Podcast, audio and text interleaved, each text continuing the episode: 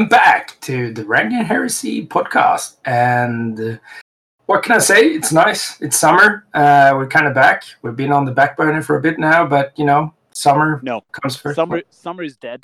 You're just looking and you're hearing and you're being assaulted audially by quarter three of Rangian Heresy. Oh, we're getting an early start, unlike every other Heresy podcast. That was our summer break. We're not expanding. We're not going to build on that. We're back, and it's all hobby all the time. Oh, I thought everyone had like a corona break in the rest of the world, except us. Yeah, well, we don't even have to have mouth protectors in Sweden, so who knows? It can't be that bad. No, it can't be that bad. Who knows? Who knows? Yeah, we don't have too many 5G towers. That's probably it. Must be. Didn't we invent the fucking thing with Ericsson? And... All right. I mean, probably, but... When you have violent racism against China based purely on national economic reasons, you don't really think about science. You just go like, herder, 5G, China bad, herder. No. Alternate facts is the new catchword. That's how it is, mate. Is that why you're sniffing helium? Yeah, no, it cures everything, mate. Well, before we even derailed before we started about the intros and welcome everyone to, you know, the amazing podcast. This is actually going to be kind of a treat. During this episode, we're going to talk about everything that has to do with terrain, making terrains and all sort of stuff, which you probably already seen when you saw the the title of the podcast, I guess, or title of the episode. Provided I can do my one job. Yeah, one job. We're going to have lovely Henry Steele on board as well. We're going to talk about all cool, nice techniques about everything from oils to weathering to pigments to... You know, all kinds of crazy fluorescent paints and whatnot we're going through. Yeah, 3D printing, handcrafting, how to suit the terrain to your own needs, and how terrain is actually the third participant. Yeah, and how to, spoilers, mix, different bodily fluids into paints to get the right consistencies and perfection kind of paintworks, you know. So that's important. Not really a spoiler, that's just a given. Oh, well, it's a spoiler from Fulgrim, right? That's why I said spoilers. Best book ever. Also, in accordance with that, Freddie's going to upload the STL to actually 3D printing your own, what is it called? Like the pain pair that you used on Fulgrim to exercise him in a reflection cracked. Yeah. It's good. Everyone should take some inspiration from that book if you want to spice up your sex life. Yeah. Or if you work for the state like I do. It's just business as usual. Business as usual. Anyway, but before we start into that, before I forget, you should follow us on Facebook. You should like us on Instagram. I don't know how Instagram works, but I assume there's a like thingy on there. You should follow us on Instagram. Oh, you follow us on Instagram. So you like us on Facebook, you... What? Yeah, and follow us on Instagram. Okay, cool. So yeah, you just follow us on everything, social media-wise. If you want to get hold, if we hit 10,000 followers on Instagram, Freddie's going to install TikTok on his cell phone and going to do dances to K-pop. Heresy-inspired dances. Yeah, you know. And awesome. Freddie doesn't know what I'm talking about, so I'm going to explain it to him off air. But he's going to totes dance to K-pop. Okay. You asked, we deliver. I don't even know what TikTok is either. But anyway, so don't Google it. Don't Google it. Let it be a surprise. All right, let it be a surprise. Anyway, so do that. If you want to get hold of us, you can always send us a message on Messenger or just email us at therangianheresy@gmail.com. We love, like, every stuff you send us, feedback, questions. We get heaps of, like, hobby-related questions, like how would you build this Black Force list? How would you kind of painting scheme, alternate painting scheme for Iron Hands? And I don't know, like... how would you? I think the last one was how do you do best sports, and then I know Jimmy PM'd me as well. How do you do best sports? So it was kind of like, well, maybe his alter ego in the UK wanted the same question. I don't know. But did you tell him look in the mirror? Look in the mirror. Best sports. Lose every game. Oh yeah, we got a really good question. Like, how many ships should my detachment of Black Shields actually have? Do we have like one strike cruiser? Really good questions. I'm genuinely surprised. Good question. And also, which third-party Saturnine armor do we prefer, and so on. So, if you want answer to all these life mystery questions, just send us a PM or a mail, and we'll go through that. Yeah, for sure. Never forget that Freddie, much like our beloved actor Ivan Drago in Sweden has a double PhD. So if you want to know anything about chemistry or like Swedish poetry, just send me a question. No, that's aeronautical engineering and mechanical engineering. I know nothing about chemistry. I don't know, man.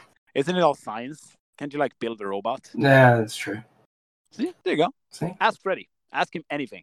Real if your parents won't tell you where kids are really from, ask him, man. He knows. He's seen stuff. He's seen stuff. Yeah. Attack ship on fire outside of Saturn. So on. Like drops of tears in the rain and stuff like that. Anyway, I've seen stuff you guys wouldn't believe. 3 1s on a Typhon blast. Phoenix Terminators charging 1 inch for difficult terrain. So many painful memories now. So many painful memories. Exactly. Fucking getting bogged down on a turnip. But anyway, so that is all social media done.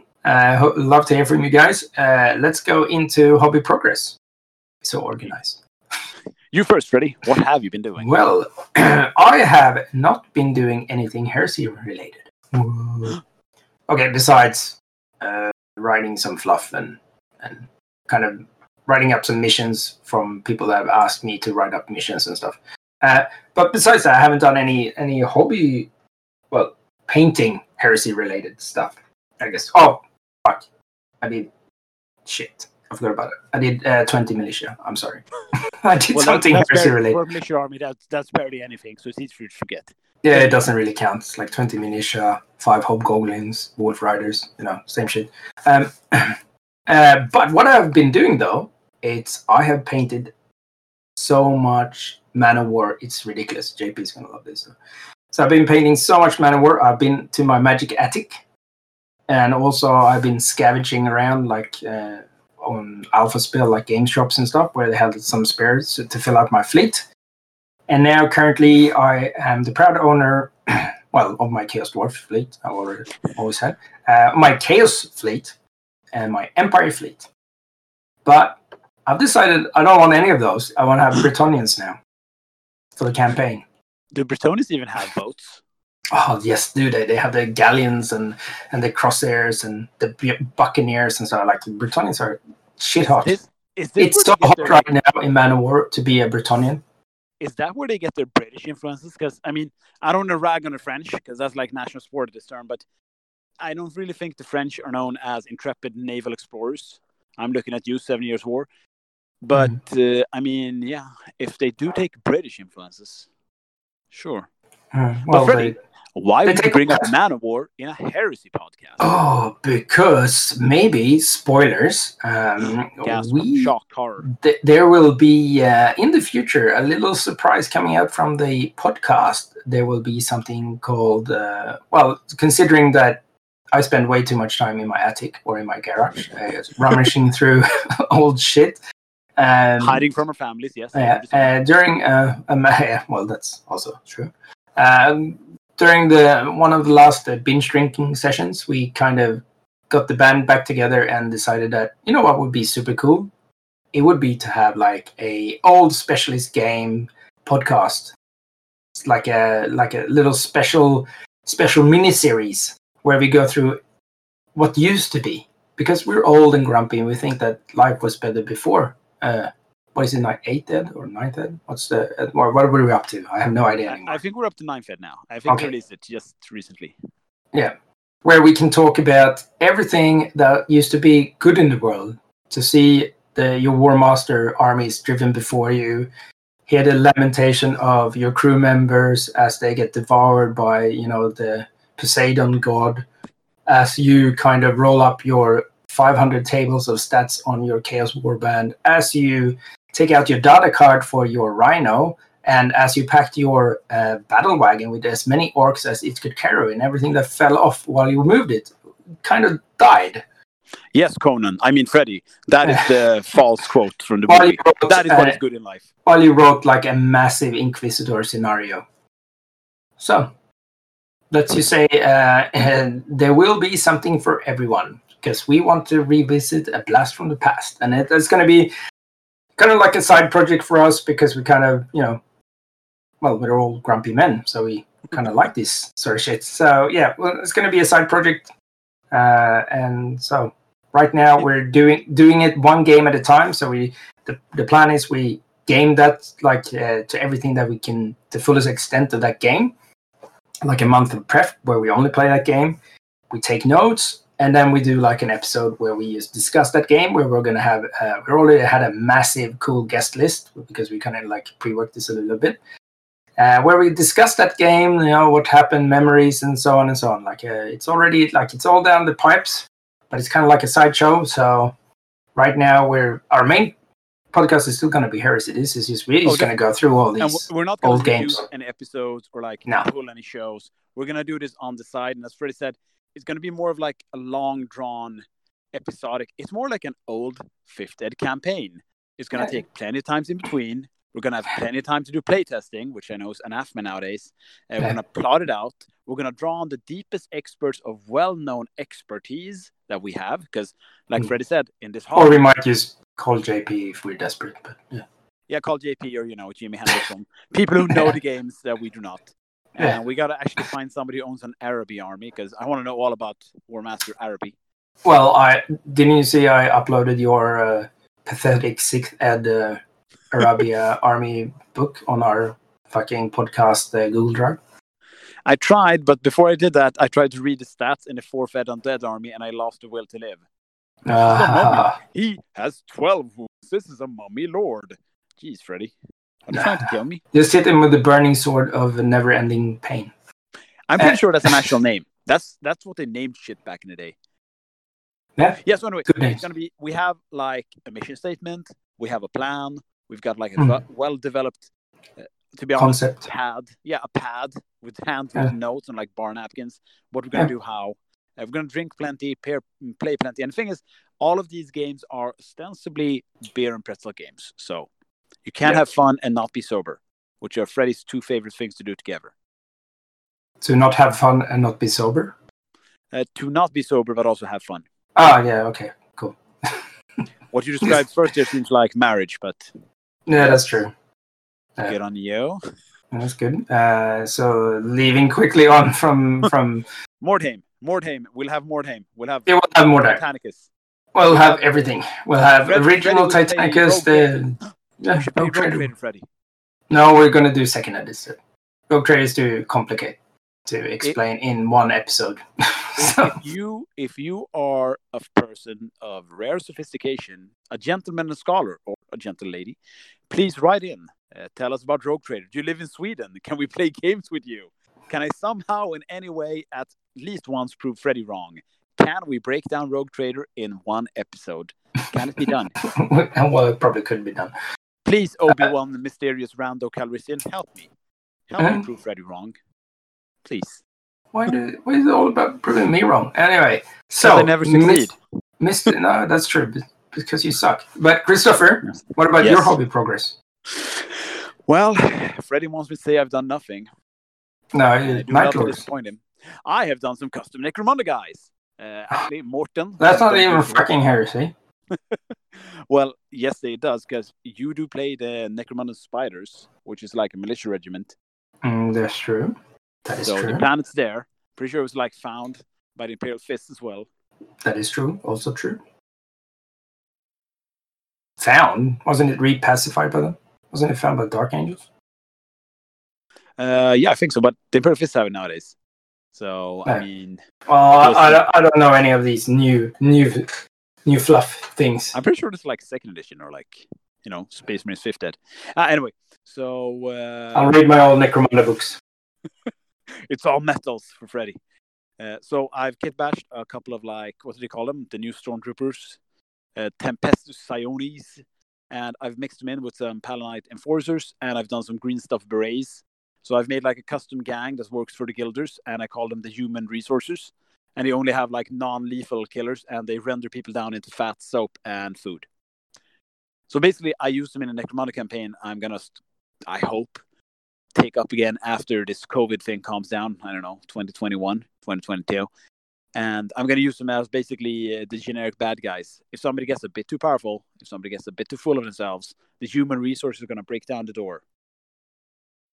Okay. There you go. To even odds out. Also, if that doesn't work, you can use the Adeptus Astartes. No, Space Marines and Necromunda, Freddy, please. No, I was kidding. It's a eternal question. The Adeptus Arbites. They're a bit better than the Enforcers.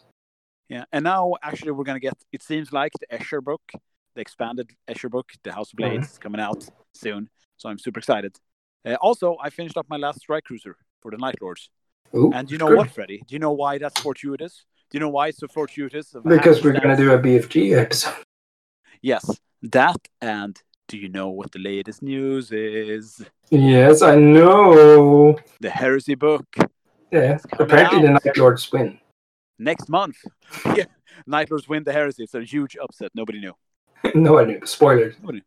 So, I mean, what's in the book? If you have not seen the community post that Forge World put out, I guess, on the 3rd of August 2020, in case this is in the backlog, if you're listening to this in the far future in your space station, trying to piece together the puzzles of human existence in 2020, which I assume you'll just listen to the podcast and understand everything. We have erudite participants like Freddie and everyone except for me, and me, Edit Monkey. So, I'll be in Christ then. Night Lords, Dark Angels, I guess. Too bad Magnus isn't here. I guess we're just free to bullshit on the Dark Angels. Apparently, they're getting more jetpacks and then some more jetpacks, it looks like. Yeah, Dark Angels are getting like 5 pages of Rights of War, I guess. Yeah. Where they always lose victory points, whatever they do. Hey, you laugh at that, but I've played Alpha Legion a hell of a lot, so I know that actually ties in. You're super dependent on that last victory point if you play badly like I do. So for the Night Lords, you have new unit entries for Night Raptors, Terror Troops, Iago Savatar, I guess Kurz. Finally, well, you have a new character. Well, that may or may not be new unit entries, because I think they said that they're reposting the unit entries there for ease of use to replay the whole Thramas Crusade. All I really want is hashtag Meltabombs for Terror Troops. No, if I just get that. Oh, fake news. Point rebalancing. Forge World, please, I beg of thee. You readjusted the points for every other legion. Ashen Circle, Palonite Blades, like everyone. Everyone got Meltabombs. I mean, Palonite Blades even got, like, what? Artificer Armor on an individual scale? Yeah. They're Terror Troops. I mean, all I want is like a slight points adjustment. Not a lot. Not egregiously so. And some Meltabombs. Well, what would you rather have, the point adjustment or the Meltabombs? The Meltabombs. Okay. The Meltabombs, any day of the week. Like, super easy. What about not causing fear anymore? I mean, I got to use that against Freddy, so... No, against Pelle, when I played my game. We've talked about that game, right? Yeah. We must have. We sure did. But that was ages ago. Yeah, it was ages ago. It was a different age. That's a different time. Age. Yeah, so anyway, you Night Lords get a new character. I really hope for some point adjustments. The Thramas Crusade, and there's been a lot of hubbub on the internet if maybe Forge World was sandbagging us and not releasing everything that's in the index. I know, by putting that Warhammer community thing. And someone pointed out rightly, though, that it would have been the thinnest black book ever if that's the only thing that's in there. But one would assume, because if you look into it, there's not much many campaign rules and shit going on. Which is really unusual, because even in, like, I'm going to call it a filler book, you know, like book 6.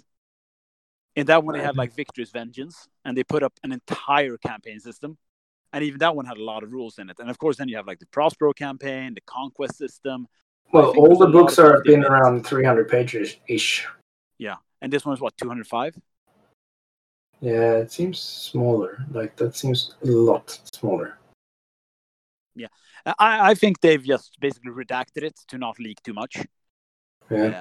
I am ridiculously excited. I've said it before, I'm going to say it on air, so someone can hold me to it. If you can take Meltabombs for Terror Troops, I'm going to, like, handcraft them from green stuff, like from the old, you know, Mark II weapon sprue, where you got, like, 10 Meltabombs. I'm going to hunt them down and put them on all my Terror Troops. Like the old, smaller ones you used to get in the upgrade kit. Or do you mean the big ones with the big handle? Oh, yeah, the one you got in, like, Betrayal at Calf? No, I don't have those. I only have them on my Sergeants, so, you know, I don't know. mastercrafted Meltabomb out of second ed. No. Then you need a mass-crafted vortex grenade. Yeah. And then everyone has displacer fields. You really need the mass-crafted part. So, joking aside, next book couldn't have come too soon. Okay, Freddie. Yeah. Pop quiz. You're going to order the book, and you're going to buy two more things from Forge World because you're going to get free freight. What are you buying? I want a Thunderbolt fighter. Awesome. But you want me to say the new stuff, do you? No. No. And just like the first thing you'd click into the basket. And then I want a Marcarius, what's it called? The one that... Vanquisher? With like the Destroyer? Vindicator? Yeah, with the long guns. It's the only one I don't have. Oh, okay. That's the only one I do have. Cool. For me, it would be the Emperor's Children decal sheet. Oh, that's true. I need that as well. So I'll click that as well. Just throw it in. And the Dark Angel. I only have one, and I need another one. The Dark Angel Praetor, and I think the Dark Angel transfer sheet. Mm-hmm. Because I think the time has come to finally fucking get somewhere with this project. One of them. Yeah. Definitely. Yeah. But, yeah. I'll buy that shit. Well, I can't get Astro Crawls anymore, so yes. Yeah. Yeah, that's kind of sad. Still, though, for everyone out there who's sort of waiting, the time has come. Be ready to face a sea of black in front of you. All the people that is not Ireland. I've always liked Dark Angels. I've always liked them. It's not the rules, man. Just like when Book 7 came out, and it turned out, lo and fucking behold, Malefic Maleficarum, everybody really liked the Thousand Sons, I guess, for this story. People looking at Playboy for the everyone article. Loves Magnus in Zone Mortalis. With segments. We're going to get I don't know, what's his name? Red Veil in Zone Mortalis, or the lion with the wolf blade in Zone Mortalis. Yeah. It'll be the best Zone Mortalis ever. But I actually played the first ever Games Workshop 40k-ish thing I ever had was Dark Angels, and back in Rogue Trader they were black. So I had a black rhino, the old ones, and I had two squads of metal marines. And then I had that, you bought that box, you get 30 beakies on plastic sprues. Yeah. When it was beige plastic.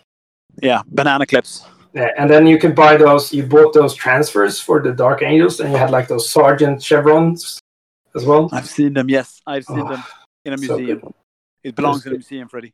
No, those are the best of times. So good. It was the best of times. It was the worst of times. A tale of two cities. So many people with power fists and stuff. Knowing you, I bet you that there's a picture of you holding a Dark Angel army. Holding the receipt of your first purchase, you could always go I've always loved the Dark Angels. We've always been at war with Ocean. It would be a black and white photo, though. Are you like Keanu Reeves? You're like an immortal vampire. Didn't I post that once today? Me and Pelle playing second ed, and in our I have the Porsche and 90s fucking turtleneck, and you still have that. Listening to Nirvana. You still do that? Yeah, it's Nirvana in the background. Yeah, I've seen Freddie with an awkward with paperboard, paper cut fucking houses you get from the second-hand books. Yeah, but having listened to the podcast and knowing you for quite a while now, is this before or after you guys threw that shit-heavy tank into the basement wall? That was Pelle. That was a World War I game, over the top. I'll never forget that. Yeah, and then you guys went over the top. Good times down in my basement when we used to play on my ping pong table. Ah, good. So there was no 6x4. It was fucking massive. Games took all day.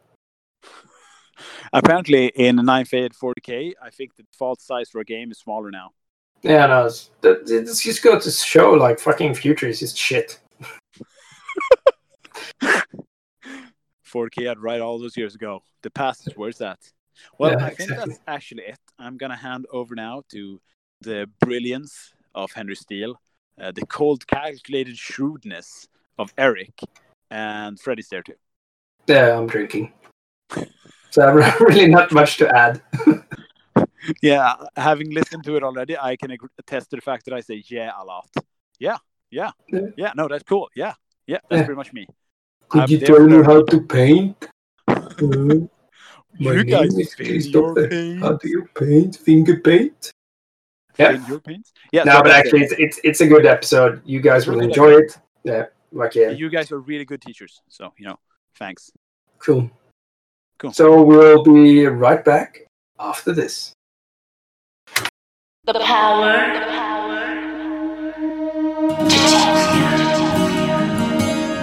teach you. Uncontrolled.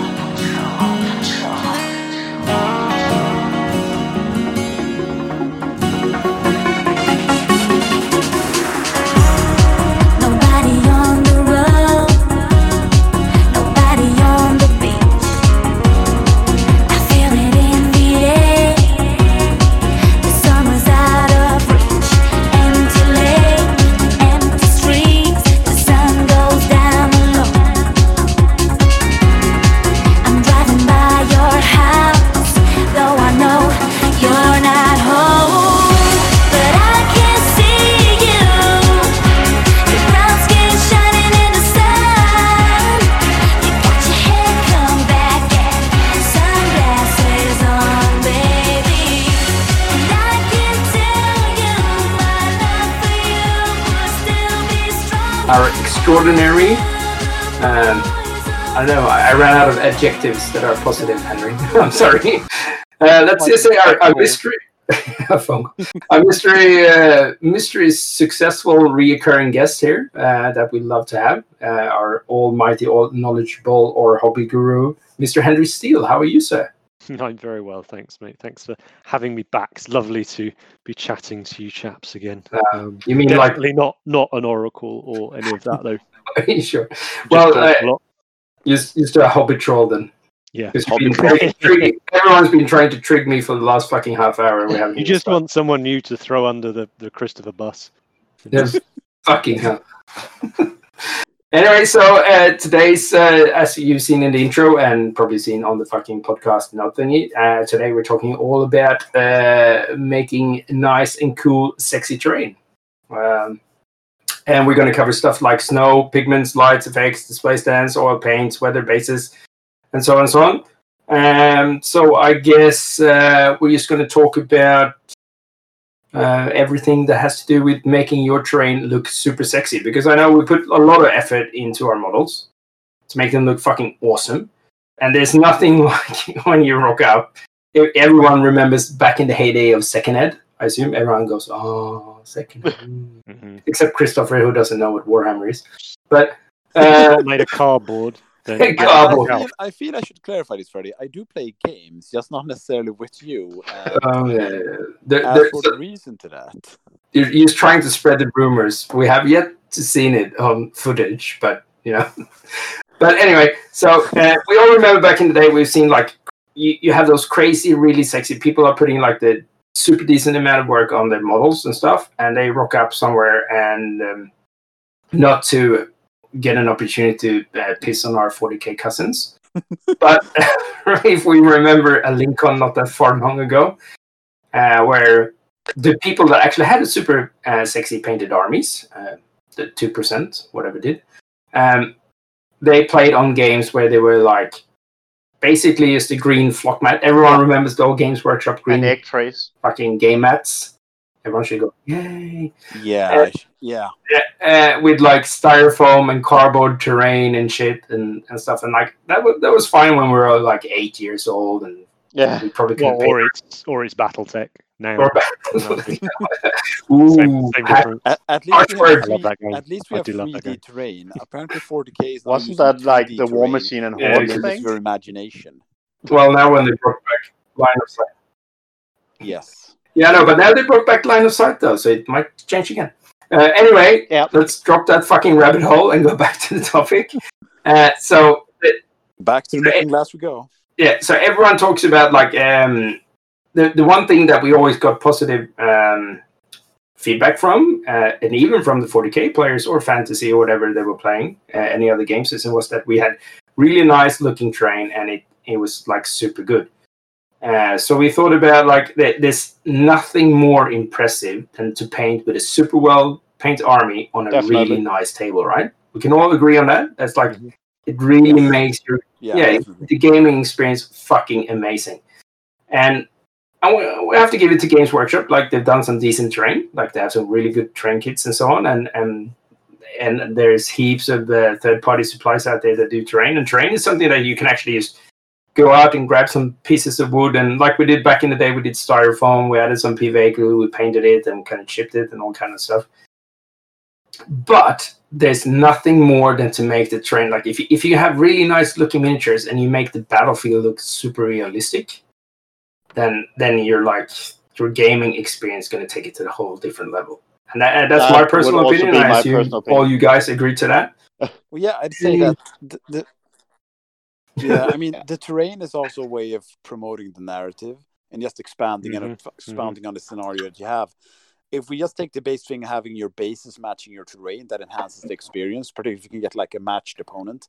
But like you guys always do with like LinCon and that we've seen with the bigger events, when you have like an actual spaceport to war on or a space elevator or like, of course, Apropos themed Zone Mortalis terrains, that not only makes you feel more involved in the plot as a whole, it makes it easier for the players to see how can it actually affect what's ongoing here.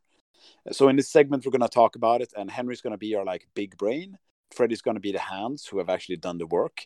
Eric's the eyes who keep all the details. And I'm just going to be the ears, trying to listen and absorb as much as possible.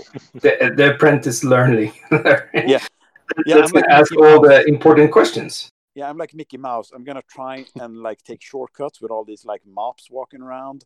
And Freddie, Eric, and Henry's going to be like the patient wizard Yen Sid and just teach me and clean up my messes. Proverbially. Yeah. So I guess we will start off with building terrain before we go into the whole rabbit hole painting it. And I guess this is kind of like a short segment. It's not going to like the actual building. I mean, short part of this segment is going to be about building because everyone knows it's super easy to get hold of some terrain kits. Like just buy fucking Games Workshop's terrain kits.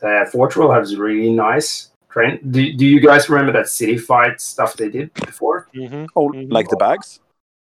No. I mean, like they actually did ruins and shit. And I painted up the table. Yeah, and you have you also have the 3D printing. There's a lot of good files out there now.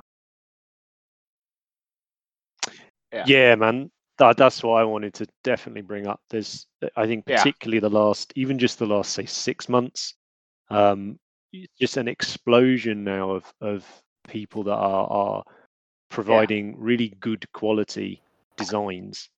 And I think it's, you know, there's, I'm sure you guys have touched a little bit on 3D printing and stuff for the other episode, and I'm sure you'll do more of it in the future. I know like people like Pontus and stuff are really into it over there, aren't they? But there's the essentially of the two different types of 3D printer. You get the one that you want to be printing your terrain on. Yeah, the PLA is the one with that extruded resin, isn't it? The one with the PLA, the coil stuff. It's a hell of a lot cheaper than the other one, and it's also so much more durable. Like there's pieces of the terrain that you can make on that you can jump up and down on, and it's not chipping. It's not. There's nothing, and it's super lightweight as well.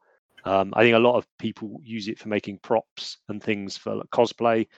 I honestly think it's the future of terrain, and I think we're just at the start of it. But because, like, I've got a list here of all the challenges that I've come up against with building terrain and painting terrain for other people and for myself, and the 3D printed stuff solves nearly all of them.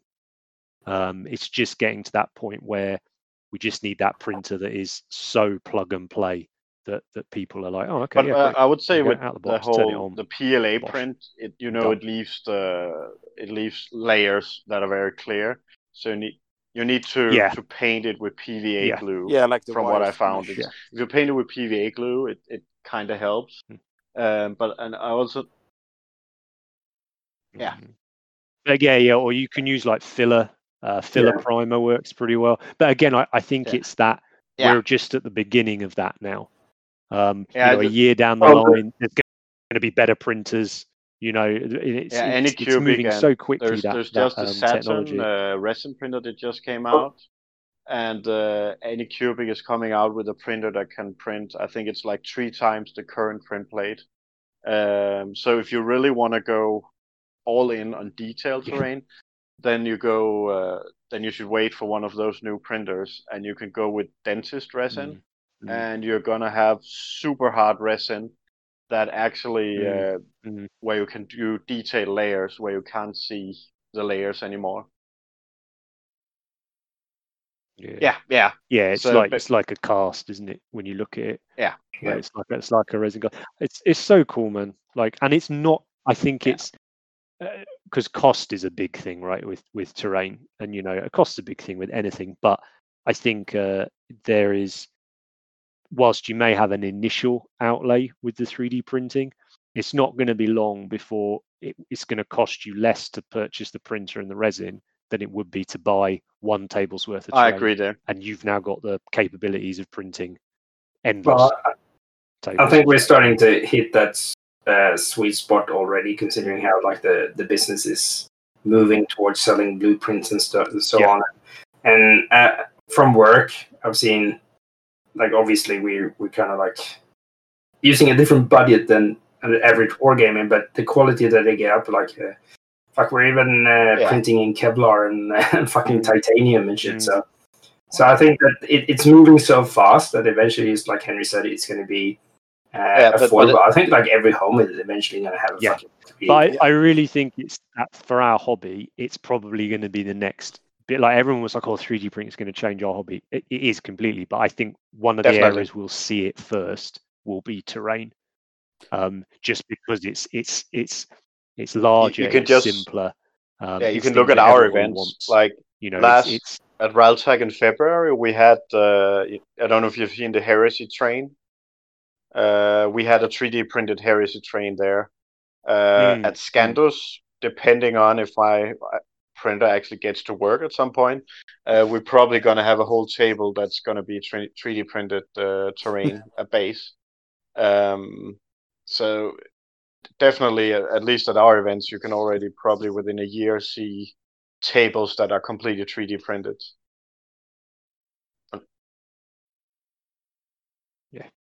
Yeah. I would probably sincerely recommend that if you have a game club, or if you think of starting a game club, or maybe it's a couple of you and your Shallon friends are finally getting together to have like a joint man cave, or in England, a shed, a hobby shed. If you guys can come together and like buy a communal 3D printer, because back in the day when like airbrushing was just getting started, me and my friends went together because obviously we were just finally finishing up our studies. So we had like some disposable income. We all just shipped in like the 4 of us and bought an airbrush and a compressor. Yeah. And then we just shared it. We just, here, I've had it 2 weeks, your turn. If you do the same thing with a 3D printer for terrain, it's probably going to pay itself off super quick because you can do for fantasy, Mordheim, Necromunda, whatever. I've actually got like one of those old-fashioned like 3D printed terrain pieces. It's the bunker I bought for LinCon for a long time ago. I don't know if Freddie reminds it. Yeah. And I had to literally paint it up for 2 days. So I used to use like rattle cans and then use like soot and just sealed it in. And you get quite passable results. Not great looking. For great looking, I'm sure like each and every one of you remaining 3 Musketeers can give way better tips. But just a 3D printed, and it was blue too, which, you know, added to my issues. But 3D printing and like 2 rattle cans. All in all, I think that 3D printed bunker cost me like maybe $8. I paid like really bare minimum on it. And then you have a bunker. And that bunker, alongside a couple of trench systems, will easily set you back $75 from GW. If you all remember, like 10 or 12 years ago when I started getting back in 40K, if you wanted thematic terrain, you were looking at spending like maybe $100 to fill a table minimum. And then you needed mat. Yeah, but the thing is, with cheaper stuff. With if you do that bunker, even if you did it with resin, we're talking maybe €20, or that's like I don't know, $15, $18 or something. No, sorry, $25. So I would say that even if you did it with resin instead of PLA, then it's still fucking cheap. Like, it's if you get a printer working and get it going on, it's cheap. And then you just have to do, like, if you do PLA prints, then you get really durable terrain that has less detail. Or you can do the resin. It's a bit more expensive, but you get super detailed terrain. That's... Yeah, and I think with that, that's worth sort of saying as well is, like Christopher mentioned, the club. I think there's, and this, I've only really become part of gaming clubs relatively recently in my sort of hobby history.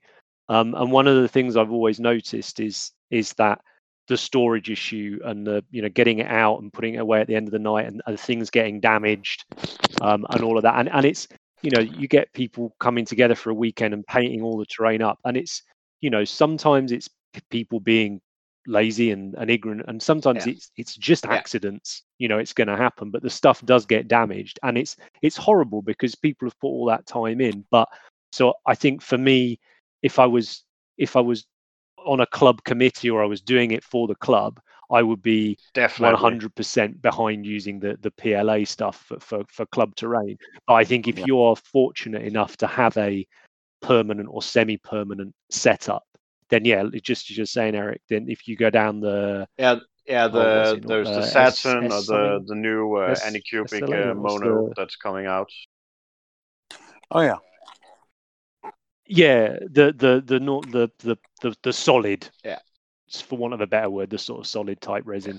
I would say for expect if you. Yeah, I would say for clubs, as you're saying, PLA. That they would. For personally, when I do terrain for tables at home, I really like them to be really fucking detailed. So I'd say for a personal gaming, if you build like one table that's your home table. Then I would say go for resin and then spend the extra, let's say, £100 on getting that really amazing looking table. And then, of course, pack the things better than you would in a club because resin is going to be smashed if you drop it or something. Yeah. It will explode in 1,000 pieces. Oh, yeah. Yeah. As someone who actually plays Necromunda a lot, despite what Freddie says and slanders in a dual situation, if you actually look at getting like a Zone Mortalis board, I think we all remember with a certain fondness like the scribe station from Forge World for the Zone Mortalis like stations, and they had like I think the armory section, of course the sick ward. You can actually print that now. I noticed Anvil Industries recently started up their forge. For that, I'd recommend getting a resin printer. So I think.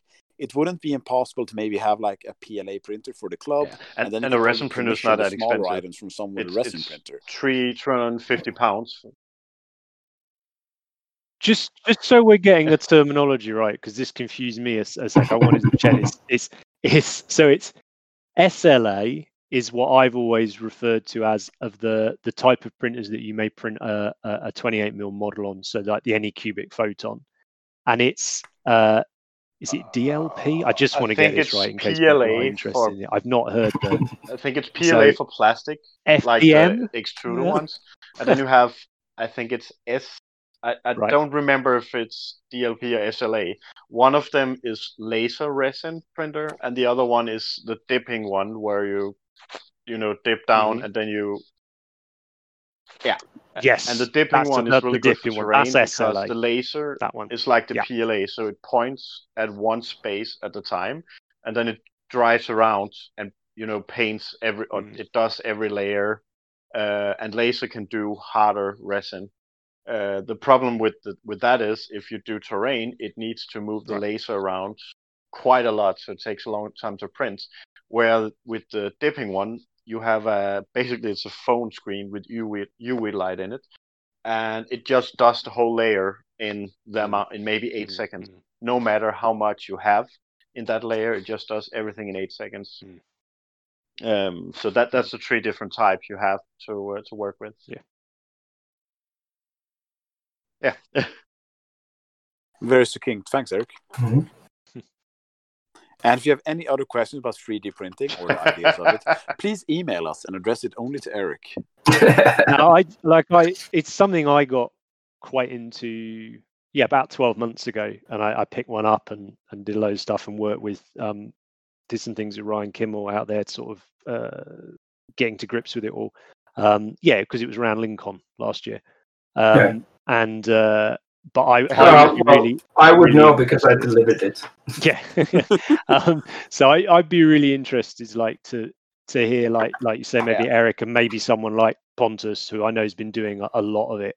I think it'd be really good to hear how you guys have found it, you know, maybe a year into using it for the hobby and stuff, just so this doesn't become like a 3D printing episode.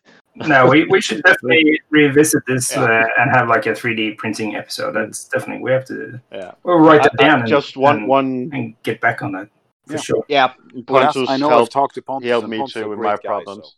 I found out what's wrong with my printer now, and now I'm waiting for spare parts for it. So. Hobbying or just... So I still haven't actually printed anything successful, but it's because the build plate was uneven. So basically everything failed, no matter what I did. So that sucked. Right. And now we're waiting for the parts from China, which is probably going to take a while.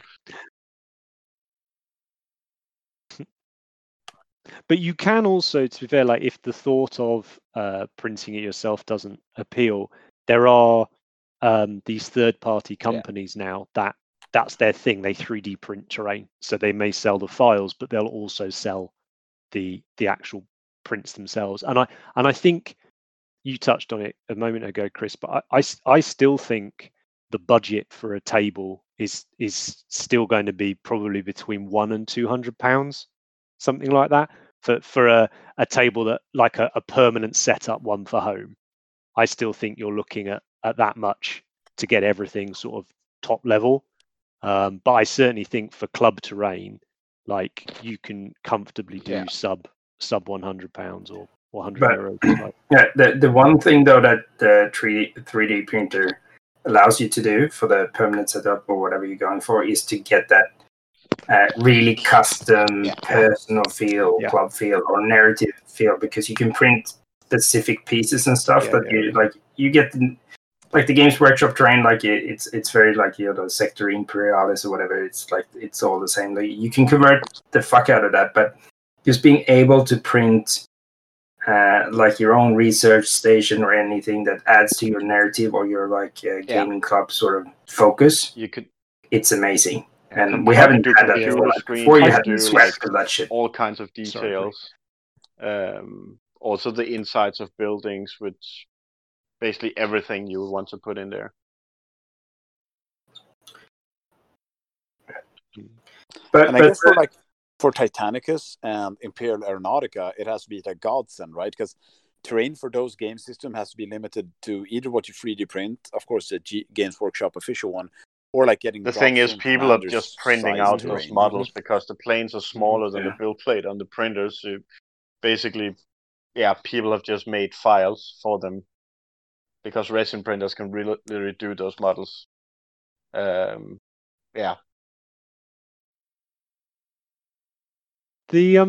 GW thing I think is interesting. Like we touched on it a couple of times there, but like I am a big fan of their terrain. I actually think it's well priced within the market. The terrain, it's very similar to a lot of other stuff from third party providers. But what the issue I have with it for 30k in particular, and obviously that's what the show's about, is but by necessity they have made everything look very, very Warhammer. Right, very, very 40k or very, very Age of Sigmar or whatever. It's no longer generic fantasy terrain or generic sci-fi terrain. And I think one of the big things about 30k as a setting is that there was a lot more divergence, wasn't there, in the appearance of everything. So I think actually a funny point to what you're saying here. If you take a look over to the fantasy side, I don't know if you guys remember when they did the plastic sets for, you know, the old world empire buildings.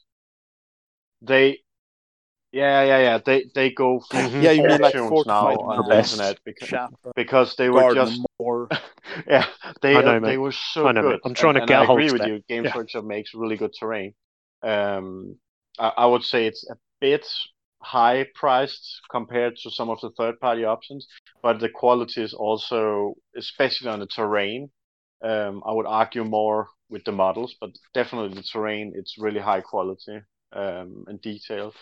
But I don't get why they completely moved away from that, because it's so popular, some of the old terrain they did. The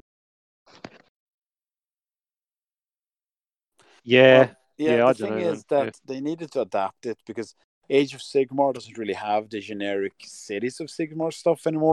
Now you have like the Blood-Throne Coven, you know, the skulls everywhere, etc. That's because if I understand it, and I'm a complete and utter novice at Age of Sigmar by choice and by celibacy of dipping my toes and probably other parts in the new lore, but every like existent dimension bubble is shaped by the ideas and the forms that define it. So basically narrative entropy, and that means that the terrain itself will be like floating death skulls crying blood. So they can't have like a nice fortified manor anymore. Well, so I think not to go way off on that, but there's basically everything goes. But the point I was trying to get at was that it is no longer generic. So Warhammer Fantasy in its current iteration as Age of Sigmar is not a generic fantasy game. Definitely. It's a very deliberate setting, and 40k always has been. If we're honest, if you think about the artwork and the actual narrative, but earlier on the scenery tended to be a little bit more generic sci-fi fantasy type thing. But you know, as the ability to create more intricate terrain has come along, like, you know, we're seeing it particularly with the Sector Mechanicus and the sort of the more recent version of the ruins. I don't know what it's called. Is it Imperialis, maybe, something like that? Anyway, something like it's literally it's the pictures out of the books now. You can buy as the terrain. Like, there's no mistaking, is that a 40k table or not? And for me, like that brings a challenge if you want an immersive table as well, because I would rather have all of the scenery on my table match each other, or at least look. They don't have to match each other. There could be some building there that is clearly an alien building or whatever, but it needs the same level of detail across it. Yeah, you know, if you stick a GW building, which are nearly always super detailed, next to a simpler 3D print or third party thing, it completely pulls me out of it. Like, because you are now, and this I suppose is rambling a bit, but what I want from terrain, what I want from a table for me, is to be immediately immersed in the game, and I never want my scenery or my terrain or whatever to draw my attention. You just sort of want it to blend, or I want it to just blend into the background and help set the scene. So I'm still looking at the models. I'm not looking at the window on that building, or I'm not looking at this bit of detail. And that affects how I build stuff, but also affects how I paint it. Because it's all well and good having these incredibly detailed models, but if you paint them, if you paint them like your models, all of a sudden the table can get really quite busy. And it means that if you don't apply that level of attention to everything on the board, then that one little model railway tree is going to look really weird. You know? Yeah. I think the problem I've had when building tables and shit using Games Workshop terrain is that it's really hard, because everything is either, just like you said, it's like there's so many skulls, there's so many things. And when you read the books, like the fluff, well, that's fine for like the one building in that city block and so on. There is not non-semi-bland imperial citizen normal buildings that you like that Forge World used to do for the city fight, where there were actually normal buildings that didn't have skulls everywhere, and then you had your administrator building that was like, oh, he had a bit more skulls, but you never got that, because you are like the washed untold billions, and I'm pretty sure like there's only every time you read a book, not you, Eric, but everyone else. Then you find out, like, they pick out, like, oh, that building over there, that's where the fucking astropath sits, because you can recognize it because it's the building with all the skulls, whatever. Yeah. But all these other bland buildings that's supposed to make up 90% of the fucking universe, where are they? I can't. But that's difficult, isn't it? Because that's what I'm saying about the level of execution of the detail, because you could have a much simpler designed building, like you say, like a prefab hab block, but it needs to have, you know, the rivets or whatever. They need to be the same level of detail as the rivets on the much more ornate building, because otherwise it will look like two different things. It will look like it would be like two different universes, and having what is called Infinity Terrain together with Games Workshop terrain. Exactly, like, it doesn't work. Yeah, but, and I think, you know, if we're and we are, like, approaching this, aren't we, from the more just as I think a lot of Heresy players are more historically inclined. I was just like more determined to make things detailed, more willing to invest the time than, you know, if you took 10 40k players, maybe 2 in 10 would be super narrative. If you take 10 30k players, it's probably 8 in 10, isn't it? So I think that most people would like a table to look just right. 8 in 10? I don't know. I really think that 2 out of 10 players are from Malmö. Shots fired. Henry, on that subject, Henry, I've got a lot of, like, the Sector Mechanicus terrain. Mm. You've probably seen a bunch of it. I think some of them actually works. It's like the generator or like the furnace. Mm-hmm. It doesn't have a lot of, like, skulls or, you know, obscene amount of Gothic idea. It does have the huge mechanicum, but it works, like, for mechanicum skull spider mechanicum thing. But I use that one. But, and also, again, you can leave that off, can't you? Yeah, you know, I really, particularly that Mechanicus stuff, man. Like the designer, the guy Ray Dranfield, his name is. I've had a chat with him a few years ago when he came on board with GW just at Open Day, and other than the fact he was a lovely chap, just his passion for creating those kits is, it's insane. Like if you like the GW terrain kits, go and you use Twitter, go and follow this guy, Ray Dranfield, because he's always tweeting these little tips. Like he's like, oh, did you know if you turn this bit upside down and stuck it here, I made it so you could fit this part next to this part. I love that part about it. And the Mechanicum factory and everything around it is my favorite buildings from Games Workshop. Exactly because of that, because I don't know if you've been at Warhammer World and seen where they have the like an oil platform built from that the oil rig. And so that was what they did to promote you literally look at that and you're like, I would love to have a Zone Mortalis table where you, like, have, you know, a boat where boats can sail in the bottom, have an airport in the top, and then just have the fight going from store to store, like all the way down. It looks so amazing, and it's possible just with the generic parts you get in those sets. Like, you don't have to build anything yourself. And now, so I mean, Freddie will remember this one, but that was all inspired by that amazing Necromunda vertical table from that White Dwarf, man. That was, they were saying, like, this. That one. Yeah. They were like, this is basically taking exactly that idea, like what you're saying, Eric, about, like, a vertical table. I mean, that's a whole other, like, but crazy.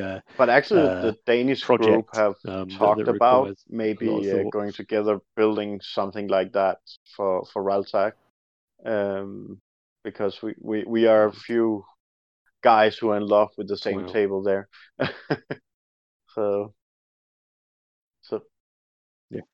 Yeah. But sorry, Chris. No. Oh, thanks. In 2010, when we, like I mentioned, we had, like, more time than we had money, and we had a lot of dedication. My friend, trying to avoid studying for his, like, final exam and for his law degree, he actually made, like, a vertical game board, and it was, like, super easy. It was just, like, he had a couple of shoe cartons from his, like, wife's shoebox, And he just made sure that there were like plywood inlays. So you had a couple of different levels, and he just made like super basic stairs. Mm. And we just did like a 1,000 game, like old school Kill Team, where my Dark Angels had like advance up and fight off his Tau. And I don't really care about the game system, but you can have a lot of fun with that, just like vertical gaming. I really recommend it for Necromunda. Freddie hasn't played Necromunda, so he doesn't know. But it'd probably be really good. And of course for 30k, like Zone Mortalis, it's really narratively appealing too. Like take the comms tower, like take the high ground, make sure that you can get some artillery dropping in. It's really kind of thing that... Are you talking about like when we had fucking elevators going up and down on floors and shit on Skandis? Yeah, and I mean, if you go to Skandis this year, will you experience it? Probably. Book your Skandis ticket today. More participants as usual are now available. Now you can take a fucking skylift up to space. The rules are also up. But if we possibly ask, and if they are not now, they will be when the episode comes out.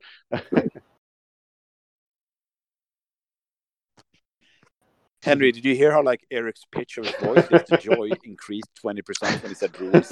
Yeah, we have to stop talking about score. But that's another detail you can have to terrain, because when we do Raltag tables, we often do like, you know, make the rules for a table where we would like to see the scenario play out, and then we build a table that fits the scenario. Like the space base, which Freddie spent a long time in while he was drunk at the Raltag in February. Like we wanted a like a base on a planet where you could land in front of it with planes.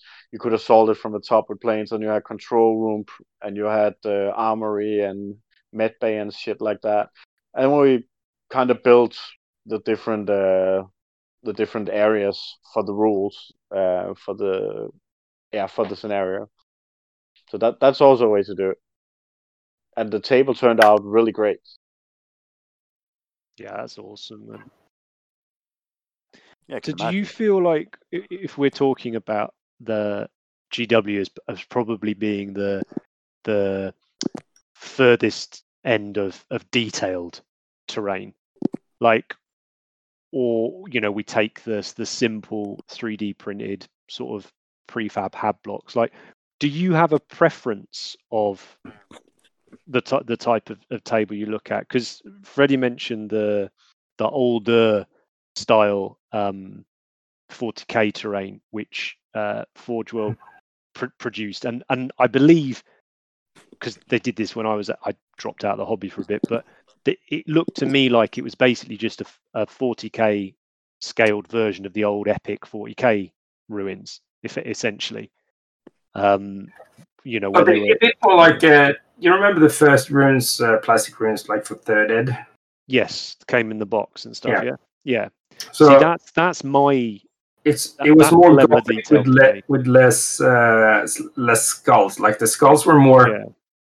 Yeah. The skulls were more there in not in an ornate way, but into like either in the district signposts or whatever sort of way. Yeah, I think that level of detail for me was just right. Like that table I did of that Forge World terrain was perfect, partly because again it looks like the terrain in book one, and you know, and all that type of thing. But I think it's that it had enough presence and detail that I was immediately immersed in the game or the narrative, what was going on, but I wasn't finding myself being distracted by 3,000 skulls, by the detail. Yeah, exactly. Whether or not it was a aesthetic I liked, just from a sheer like amount of detail, I was sort of thrown. Well, the one thing that I loved about that the Forge World terrain for that, I think it was like third ed or fourth ed city fight rules, was that it didn't matter that it was kind of bland. Because the Imperial Eagles and the skulls and stuff made you never question what the setting was. Yeah. It was just not into your face. And you actually were, like, the way they designed it was that instead of, like, you faced a wall of skulls and there had to be, like, a massive skull to draw your attention, you had a normal fucking habitat building, and it drew you to, like, the small eagle or the little skull there. That, yeah, like, over the door. This is, like, this is, like, habitat number 135 where citizen fucking... You know, Henry lives, and so on. So it like sometimes less is more. I think so. For me, anyway, like that's the terrain. If I had the opportunity to build a table for home, that's definitely the route I would go. I would try and find some 3D files for something similar to it. You wouldn't be able to afford the fucking originals on eBay. That's a few details, yeah, I know. Few details in there, few in post, and just print that. Like I remember like reading an article back in White Dwarf back in the day. And they were talking about it, and exactly it was like, because it is a city fight, so everything they wanted to draw attention because it's all nitty and gritty, and they did the whole military modeling, like how we talked about Phil and stuff, and they wanted to draw attention to, because there's so many buildings and so much terrain on a city fight table, they wanted to be able to draw attention to the miniatures, but also make them more fit in the setting.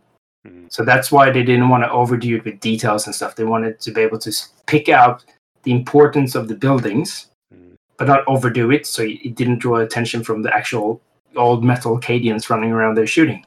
But maybe that's a good point as well, in that if you want a city fight board, then maybe you do need to consider making it slightly simpler. But what about making like a really cool, say, 2x2 refinery piece out of crazy complicated Sector Mechanicus kits, but then perhaps you surround it just by simple foam, like Martian rock towers, mesos, whatever they're called. Yeah, mesos. Yeah, like a few of those, and simple scrub around it. And perhaps that would work fine as well, because it wouldn't be overwhelming all the detail, because it would be this just one portion of the battlefield.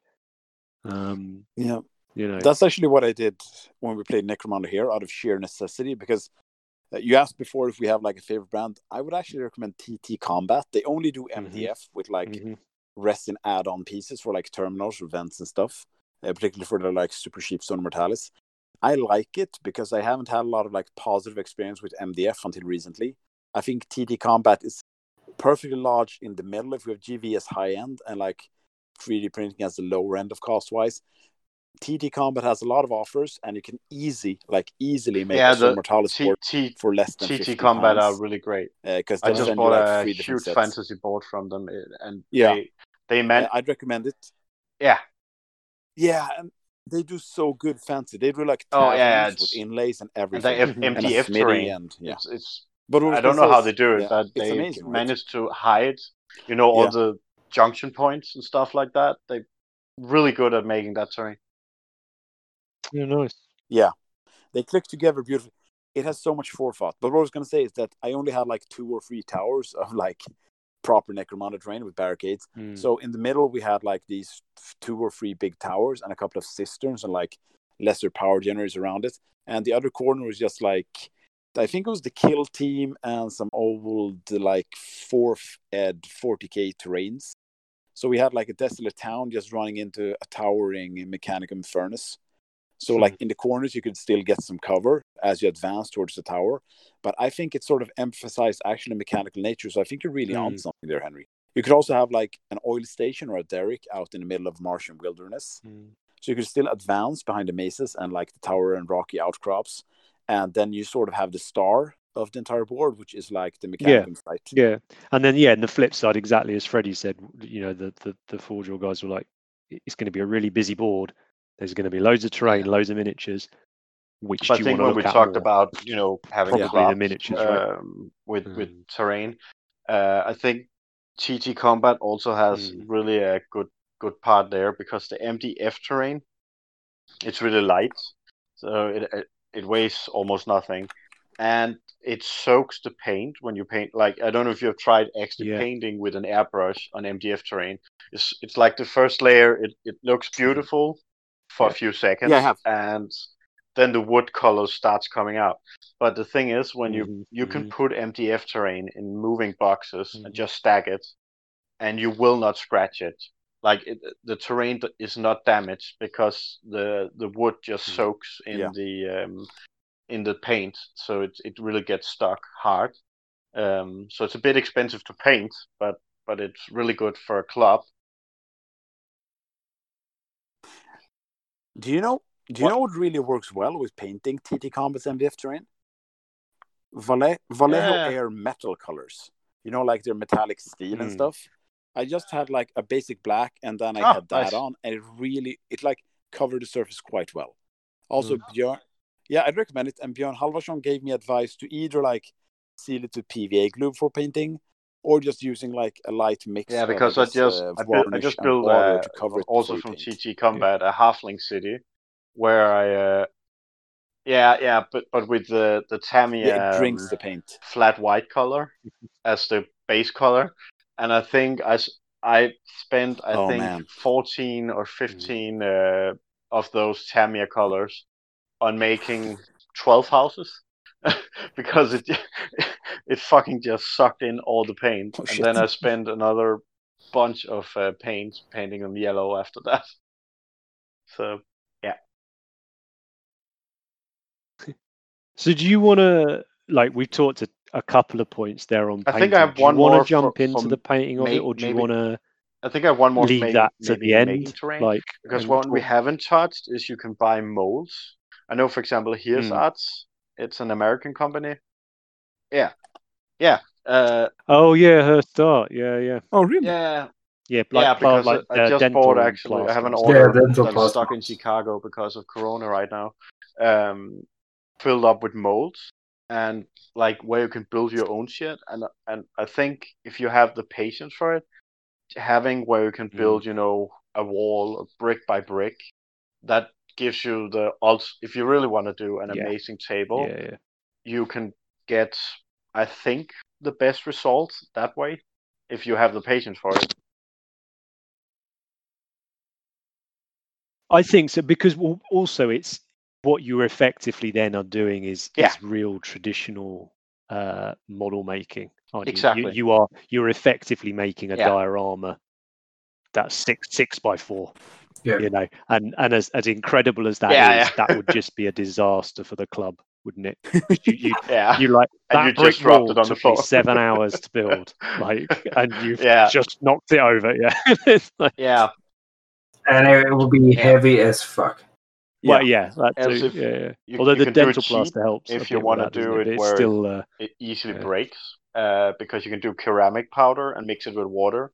The good thing is it dries in 40 minutes, so you can do molds really, really fast with it.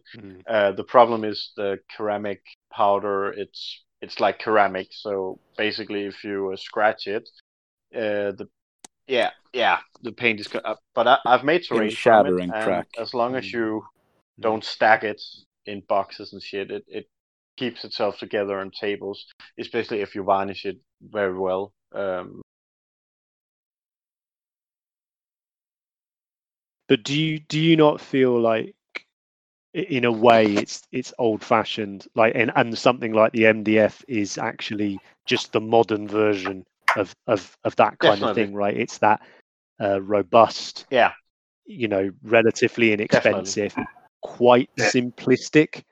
But I know certainly, like 8 or 10 years ago, when I was getting back in the hobby, any convention I went to, like trade show, other than the nerd funk, like the overwhelming smell was always that burnt MDF smell from one of the stands, that had made it. But like, there's a couple of companies now producing like pre-painted MDF terrain as well. Yeah, it's printed, isn't it? All the detail and stuff is printed onto it. Incredible, like just amazing. And I think for clubs and like me and Tom Stallard, when we play Titanicus at the club, we use a lot of either cardboard or pre-painted MDF, and it's great, man. Like especially because. So I know certainly the clubs that I have played in, the two that I've mainly frequented, the lighting is not brilliant, right? It's quite dark, It's so actually you don't mind that perhaps because you can't inspect it like with a magnifying glass. Yeah, because it doesn't matter that it's maybe a little bit. Yeah, simple. Because that was actually about to be my point that for clubs, I think it's a good thing. But if I had a table at home, I would not be satisfied with just having MDF that was pre-painted, because with pre-paint you won't have like the color shift and all that you can do with an airbrush, for example. So yeah, I would definitely say for club, it would be great. For some of our events, we kind of try to have, you know, the really high standard. I don't know if you've seen, we have seen Freddie's city board, right? Yeah. So it's like I think that would be a bit. Yeah, it would be a bit too few details, you know, for those events, but definitely for club. Mm-hmm. I think there's an element of it as well, isn't there, where a club night, and again, this is all coming from me being relatively new to a regular gaming like night, but I would play a very different game on a gaming night to what I would play if definitely. I went to some friends for the weekend to do some gaming. You know, like you sort of, I don't necessarily want to get there an hour early to set the table up. And so it's this perfect reenactment of some, you know, scenario and all the rest of it. You kind of just want to get the box, fill the table, and get playing. Yeah. I don't know. Do you guys know what like Malifaux is? Like Malifaux used to have like a really great official add-on called Terraclips. Mm-hmm. Yeah, the plastic train. Yeah, and things, I had a set that was a sewer, which I played Necromunda on twice, and then this was like way overcomplicated for what I needed. But I think for both Heresy and like for Necromunda or Zone Mortalis, or even like if you have role-playing game nights, I'd recommend checking out Terraclips, because they used to have one of those basic like build your own tavern set, and you could make like buildings out of it, or you could make a sewer, and basically it's like pre-printed plastic in like endless configurations, and then you have like small plastic connectors, so you can like build it any way you want, and it's super easy to make levels. Yeah, because you need with those kind of terrain. Yeah, one thing I've seen with them, you really need to have something that just works. Like for connecting, I bought the space table I had for Raltag. That was actually like a modular game where you could put everything together. It was from Mackie Games. However, the connectors were plastic sticks or pins, but they were a bit too big for the holes, so they broke off every time you did it. So it ended up with me just putting it on a styrofoam plate and just gluing it on, because it took me almost 2 hours to set up the table. They didn't really fit correct, and the buildings were amazing. That's one of those things, isn't it? Of time versus money as well. Like sometimes you think, oh, that's a bit cheaper, so I'll get it, but actually you waste. But I'm so happy I bought it now. Game, but like, it just didn't work as a modular terrain. Like it. Yeah. I tried playing on it 4 times, and then my friend was like, "Hey, can we play Zone Mortalis?" And I was like, "Nope, I'm not spending 2 hours saying that shit off again." So that's the question I had. Like next was for modular versus permanent build or completely nothing, like just scatter. Like, what's your preference?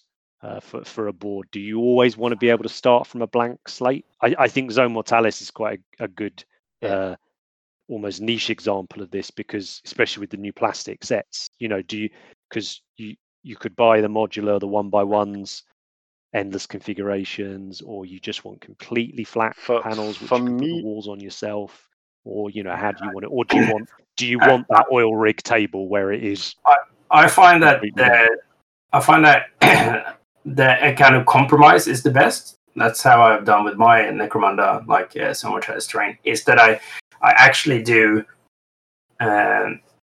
complete tiles, but then you can swap around the tiles. So you can use the thing that is positive with modular thing is that you can kind of configure it exactly the way you want it and make it like super cool. Mm. But then I just glue it into place, and then I use different zones, so to speak, that I can move around. So I have like heaps of different zones that I can just configure the way I want to. So it's like a happy medium where I don't every single fucking, because you basically Zone Mortalis styles, you can even remove the walls and and put in different places. But I'm just doing like I make one tile super sexy hot, and then I keep doing different tiles, and I have a couple of like normal open space tiles that I can throw in between, and then I can combine the sexy hot tiles that are done with each other to make like a shanty town, or I can even make them into a factory, or I can make them into a refinery, or I can make them into like a fucking shop area or whatever, like habitat. Instead of using every single fucking wall. I would actually say modular terrain, like buying modular terrain and gluing it together to make the really, really cool pieces. So you get to decide how it's gonna look. And then you just find out, okay, this is, for me, the best possible way to have it. And then do maybe a bunch of pieces so you can still make different tables, but you just have like, this is the shop, this is the furnace with the control tower and stuff like that. So totally agree with Freddie there. So are you talking there about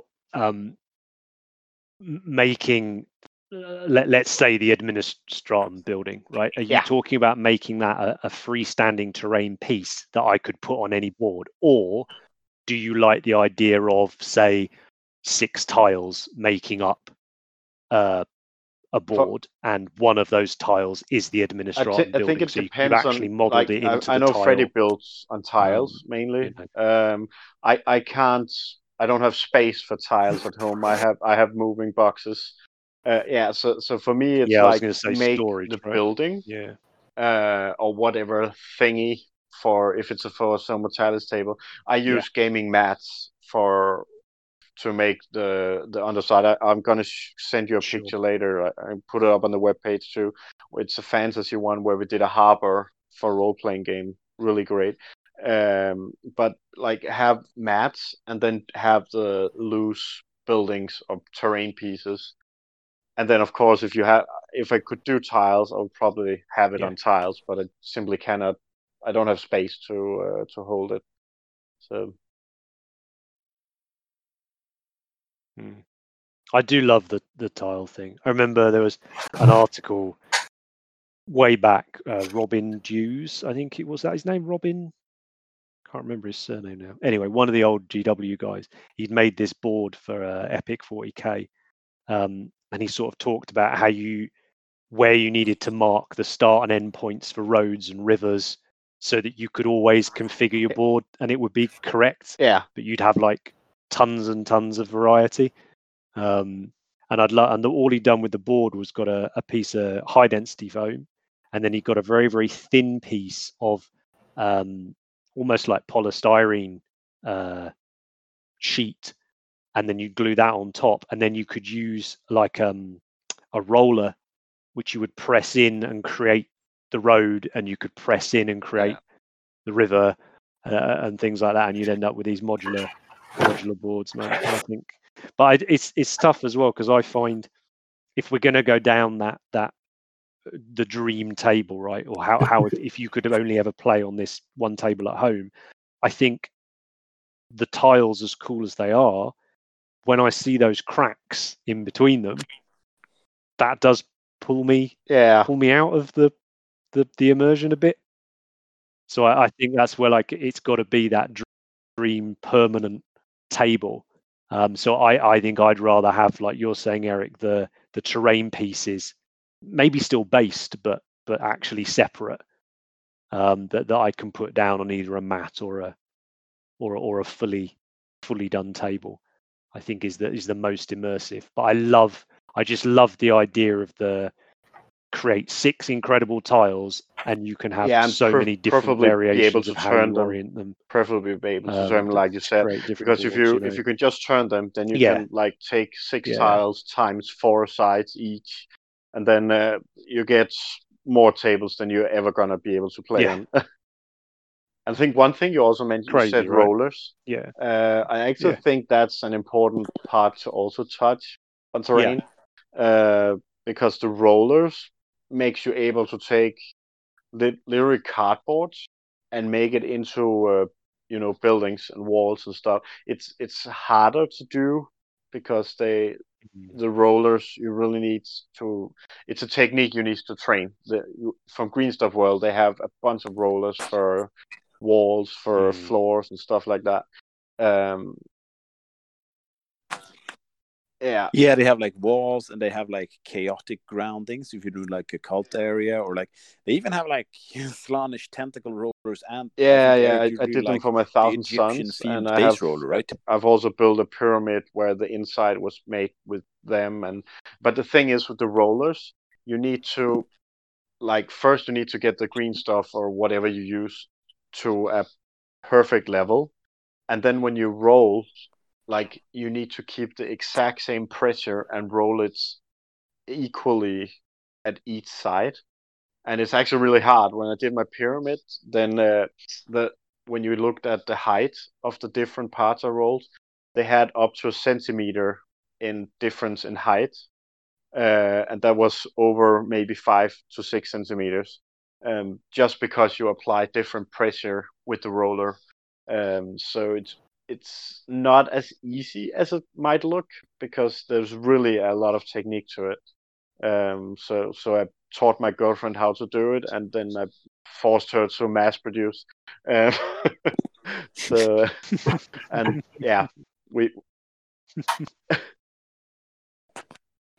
a good point though. Like it can be a fun way to get. Like I know I've helped clubs out on terrain days, and a lot of the guys or girls at the club have sometimes brought their kids in, and actually you can get like definitely you can get a bit of free child labor with terrain making, right? Like it's okay. Yeah, exactly. It was like my girlfriend, fun, right? You never know. You might really get funny to do them, and I was like. She did a bunch of plates of the Egyptian ones. I was like, yeah, but I need like just, 30 times 30 centimeters more. And she had already been doing it for like 2 hours. I was like, do you need fucking more? Yeah, but it's the last round here. I got some clay for you. You already got the gloves on and everything. So it'd be a lot easier if you could just finish it for me. So to a certain extent, you can use spouse or child labor. It's cool, man. Like the more we talk about it, the more I remember. It's reminding me of those terrain days I've done with various clubs, and they are like not only can you get a huge amount of work done by getting like just 4 or so people together to do it. But it's also just a lot of fun. Like I've heard people call like terrain the third army, I think the more you approach it like that, me and Andy, I mean, you guys know Andy, but my business partner, Andy Wardle, like we've been talking about gaming more, and we've been even talking about the ideas of having communal armies, sort of painting them up together, and then you can you use them when you want them. And I think that's not going to work for a lot of people, but I certainly think communal terrain is it really works. Yeah. Right, it's actually fun because and it's fun. I'm doing a role playing campaign in fantasy with my friends right now here. It's a big part of the 30K group that is doing it actually. But after I started being game master on that campaign, I've actually spent way more time building terrain than I have doing miniatures. And I actually find the terrain can be actually more fun often than doing the miniatures because it's big surfaces, you get to build it yourself, and you can be completely creative and so on. So you feel like you get a lot done. I did a 48-inch long harbor in 2 evenings. It's like you have a massive terrain piece for your table, and you feel like you really achieved something. You can, like, if you needed to do miniatures to fill out 48 inches, then it would take months to paint them. So it's very satisfying. Yeah. I think one of the really enjoyable things about creating terrain when you are a game master, if you're running events and stuff, is that while you're doing it, you're kind of already thinking about the narrative and the story and the things that will happen on the terrain pieces. Mm. And that kind of inspires, at least me, a lot. Like when I do the city tiles or the space war tiles or whatever, or the Zone Mortalis. I'm kind of imagining the different missions and stuff, like where it would be like rules masturbating, but like the kind of like the whole storyline, like how it's going to play out and how I'm going to have this table out there. It's sort of like tables for Raltag or the tables for Skandis or LinCon or whatever, like, because you it kind of ties into the background story that you have, like you have to go here and do something special and something's going to happen in the event, and you want to kind of create that centerpiece, or you want to make it all linked together and make sense and stuff. And the thing is, what you can do with terrain when you do an event, or if you're running something narrative, is that if you do a nice centerpiece, it's also a way to kind of draw the players in fighting the game to kind of help you move the story forward. For us, you know, growing up with a role-playing generation, Gen X, it's kind of like how you kind of put the little fucking Hans and Gretel breadcrumbs towards different terrain pieces, because you want things to happen in the scenario mission. So that's also a different aspect to it. And that's like one way that Freddie uses terrain. Terrain is sort of the canvas upon which you paint the story. But just to make sure that I know we feel passionate about this subject, but Eric, when you did your pyramid, did you use any sort of like integrated LEDs or lightings? Because I think one of the points we need to really cover on the list before we move on is when I did my pyramid, I didn't have time LEDs. Because basically I was like, they're going to visit a pyramid. Shit, it's in 3 nights. So what I did was actually I just started doing the roles and putting my girlfriend into slave labor. And then I did the walls and shit, and put fluorescent paint It was basically a building where you used the UV lights to light up rooms to find out which door could you open in which way and so on. But I didn't have time to put in UV lights, so I just gave them a UV torch. A plan I have for one of the tables is that's a graveyard where basically it's the, I don't know if you know the mausoleums from Games Workshop, the big box. We're gonna put UV lights inside those buildings, so it's actually gonna come like coming out of them, but pointing down out of them. So I'm gonna hang the UV light up compared to the windows, because then when we have ghosts, it's the UV light is gonna hit them, so you can paint them with fluorescent paint, and they're gonna glow like a ghost. And I'm also so it's that's really cool. I can put some of the pictures up. I know it's fantasy, but the principle is kind of the same. You guys can see it in the chat now, and I'm gonna put them up on our Instagram and probably also Facebook. It would be like a really good technique to do like a battle way. Yeah, battle in the red way, sort of the table. Yeah, that was super cool. That's my dream table, by the way. The battle in the web way. I would love to create. 360. Like the Halo ring. I would love to create a table, and you magnetize the bases, right? And you could play a full like 360. Custodes versus demons. I would love, like, maybe one day when I've made my millions from painting toy soldiers. There's one for free on podcast. We should probably mention while we're at it, because I didn't find out until recently. When you add UV light to tables, it's the same as placing the model in the sun for a really, really long time. So it's basically if you put your army on a table that has UV light glowing all over the table, it's probably gonna be like having the army, if you play a full game, standing for half a year in the sun. So the paint is gonna be, it's gonna be fading out. So the only paints that should really be in UV light a lot is the fluorescent ones, because they are made to actually withstand it. It's just so if you have this army you really spend a long time on, then do something else. Put put a small light in the model instead, because then you won't ruin the model.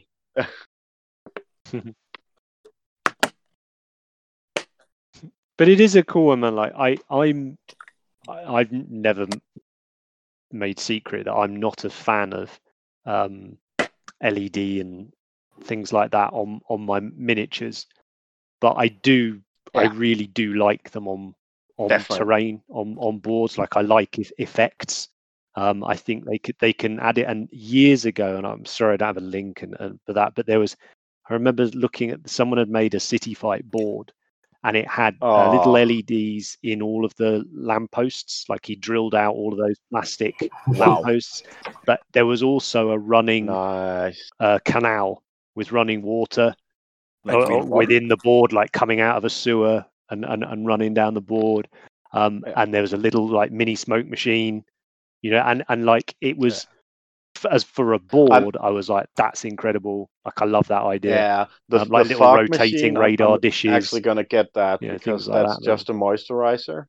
So it's as long as you don't do like leave your models on a table with the moisturizer running overnight, your models should not die from having the moisture. Smoke. Yeah, and the good part is it's not real smoke, so it won't damage your lungs. Mm-hmm. You can breathe it. Sorry. Yeah, can't just like get a vape pen, Eric.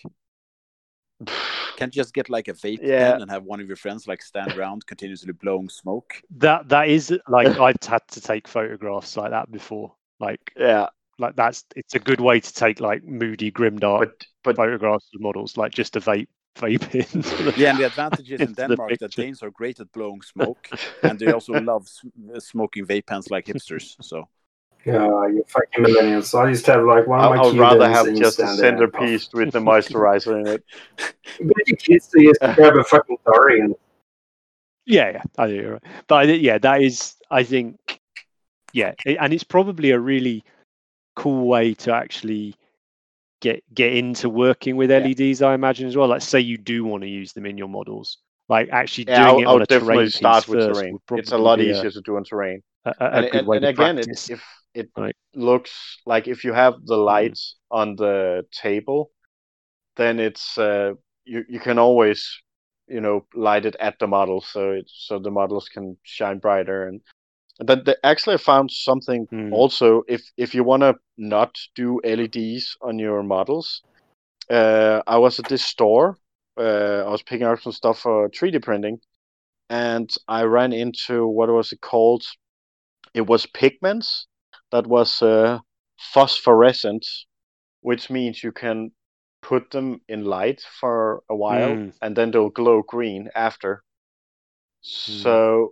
Basically, what you can do is, say you bring your army. I'm going to use them for my militia army for like having, a can of chemicals that has been tipped over, with Fosbex or something, and I have snow. Yeah. I have snow as terrain. So basically, the pigments are snow colored, like white-ish. So basically, just before if you put up for paint. Or something contest, then I'm just gonna take a UV light and light it on the bases, and and then a few of the bases are just gonna have this eerie green glow coming from them for 3 hours after.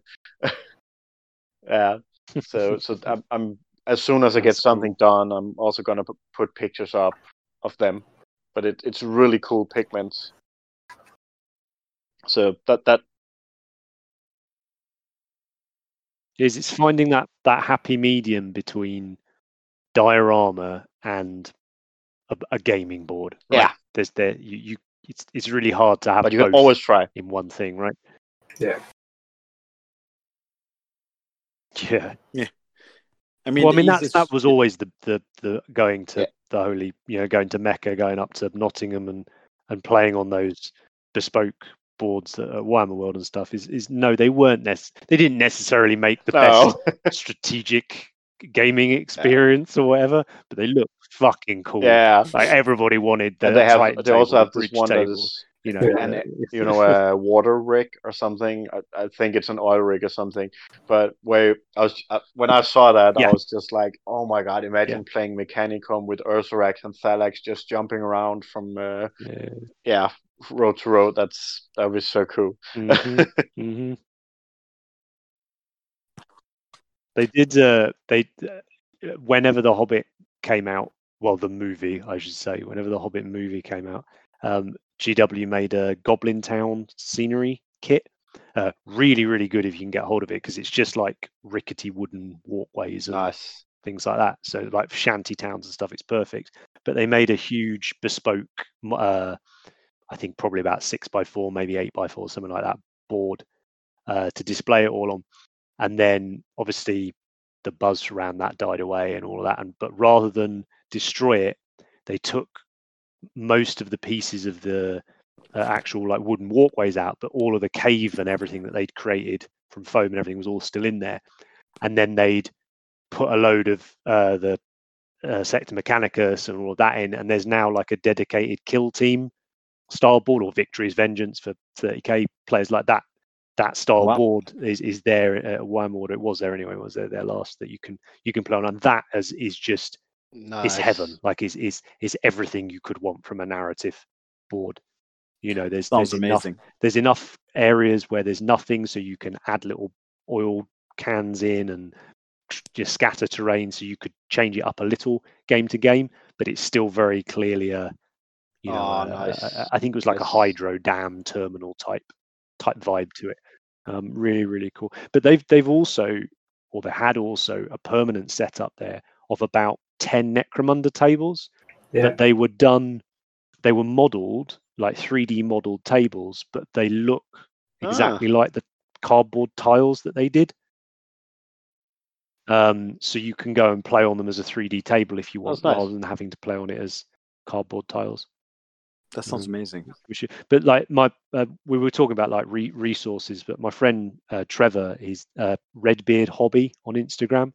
He's currently doing a Space Hulk project at the moment where he's doing exactly that. He's took all of the cardboard tiles and he's recreating them in foam and plastic. Cool. That's cool. As a 3D board that you can play on. So I think that's a really cool way to, if you're sort of struggling for a bit of inspiration or whatever, or you're worried about, will this work? Won't it work? Well, take something that you know works, and then just change how it looks slightly, because then there'd be no reason you couldn't make it a sewer system rather than a Space Hulk, or that type of thing. And I'm just gonna say one thing I've done with LEDs is I play Necromunda. I don't think Freddie knows what that is, but it's like a skirmish game. Freddie, you have gangs. I don't know if you know what Cyberpunk is at all, but confrontation. Just tell him confrontation. Oh yes, yeah, like remember that. Or like Rogue Trader, which is a role-playing game. I don't know if you've ever heard about that, Freddie. It's for no, but anyway, one of the only things I've really done with LEDs is that I play a gang that specializes in like turning off the lights, and you get certain bonuses or problems. So I bought a super cheap LED kit from like a local electronics store, or Clas Ohlson, if you're in the Nordics area. We've got them too. Good. I just imagine you had like some superior British version, because your warehouses and like shops. No, we gave all of our electronics away when we left. Post World War. We use tallow, mainly whale oil for lighting now. And poor people. We burn poor people as well. Like, and the whale oil lamps are up against hollowed out husks from mythical animals. Yeah. Steampunk. Gas street lighting. Yeah. It's just very, very, very Jules Verne. No, so what I did is I basically built together like a makeshift contraption with an LED light that I could easily put on a magnet next to my like Zone Mortalis bricks from TT Combat. And when the lights are out, I turn on this like red LED effect, so you can see that now the lights are out. Cool.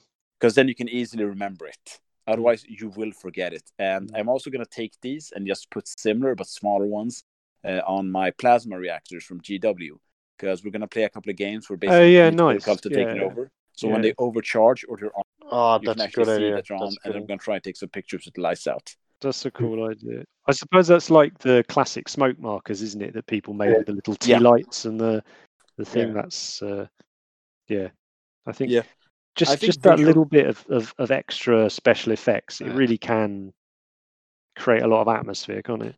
Yeah, it can.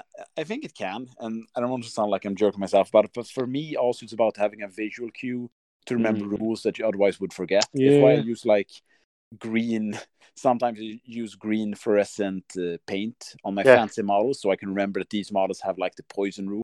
Right, or like somehow that I can remember my war traits, because otherwise you're going to forget about this like small minutiae that but I think it, actually in general, the game like, as such. For me at least, the next step for terrain is to put in the LED lights or have like, I remember that was at Ajax. They had this swamp table where they had a radar station. It looked kind of like the shield generator on Endor from Star Wars. Is that the notorious swamp board with the... I just love that they have the radar where the radar is actually turning. And I'm like, I did the space base that we have been using for Raltag. And I'm just like, I need to get lights. I'm not going to have it ready for Skandis, unfortunately, where the table is going to be. But next year, I really hope to have lights in it, and maybe even expand it with a spaceport or something. Because that's for me, I think it's the next thing I haven't really gotten into. Now starting using, powders, fluorescent paints, doing like experimenting with those kind of things. I've tried doing molds myself. I've tried 3D printing. I've like been through. Yes. Anything to avoid reading the background. But with that said, I think when I build terrain, I actually try to make it around a story. Like, I just like to make up the story myself and not being told what the story is. So. Oh, you should talk to Freddie about 3rd edition Warhammer Fantasy. He'd love to talk about that. But it's all about making your own stories. I think it's also why I do game mastering in a role-playing campaign, because I like to create stories more than I like to read them. So it's easier to just... Yeah. So, but it's true. It's not something I'd ever considered. Says the same thing. Imagine when your group that you're actually game mastering says the same thing. We just want to have like a story, and we're not into like reading what you did, Eric. So we're just gonna like fuck around with this magic for a while, and then like see where that goes. And you just have to make up NPCs on the spot. This is Folad Eriksson. He has a fishing boat that's broken. Oh yeah, hey, let's see what that is about. Maybe it'll like lead us to the main quest. Yeah, but it is. It's really interesting to hear. Eric and Freddie, you talking about the using the table as a sort of aggressive narrative device. Like I guess in my mind, it was always this more idealistic create a board to fight over that looked cool and all that. But I'd never really considered literally going right. Okay, so I'm going to place this building here, this building here. I'll leave them an opening round here, so maybe they're going to. That would encourage people to flank round this bit and all of that. I think that's really clever, man. Like it's that's a lot of thought. Well, I think it like when I started doing terrain when it was just me back in 2014 or 13 or whatever it was. Then I kind of I had this imagine of this planet, and I kind of divided up the terrain into different areas, and then I started looking at the different. Why would they be fighting on this table?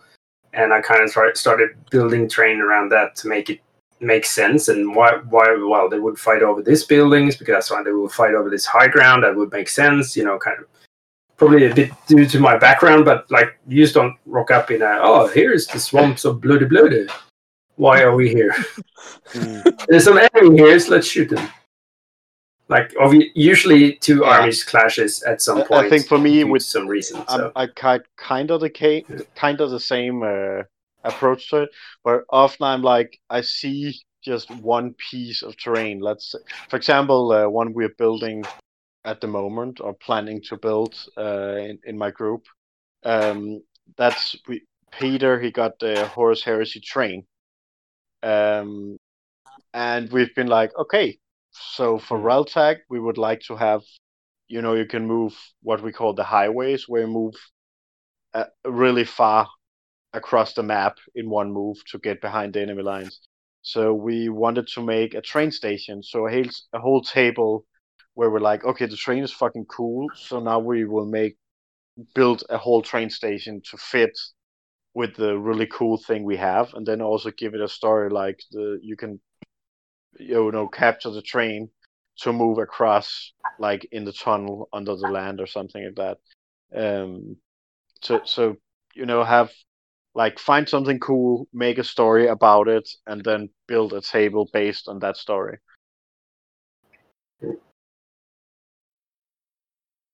Hashtag read Rangian Heresy Red Book number 3. Yeah. Mentions of underground train the system book, so hashtag. If you can Heresy give me train. A page number or something, I'll.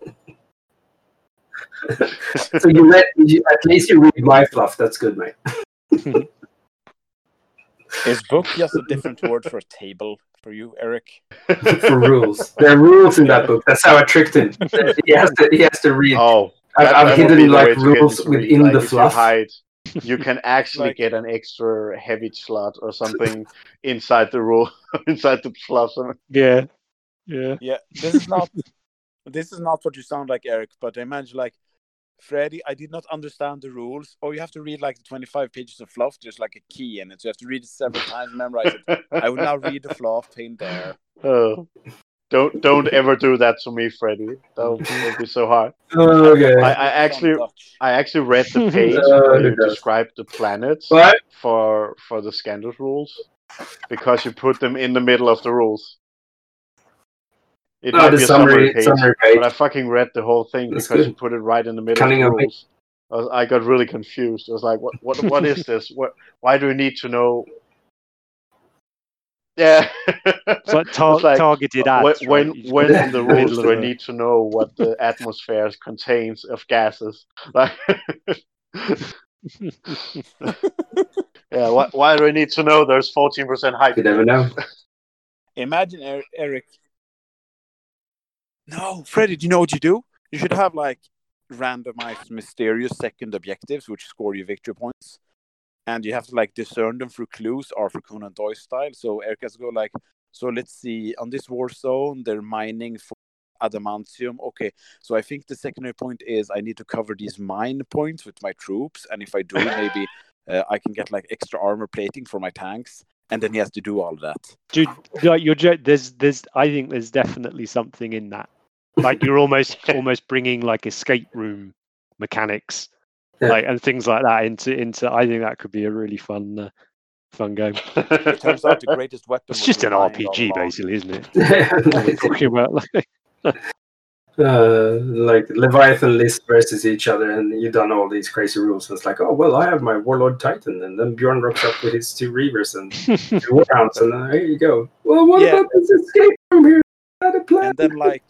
Oh, then like Jimi Henriksson, who's like a fluff player, comes up to the table and like, oh, you can't beat us with your cacophony list. And Jimmy's just like adjusting his glasses like, well, actually, on the previous two tables, I managed to figure out that keeping the tunnel network intact lets me ruin the table. So, haha. Yeah. Also, Jimmy will have lovingly sculpted that tunnel network out of green stuff. Zone Mortalis, so your princeps has to face my emperor's children.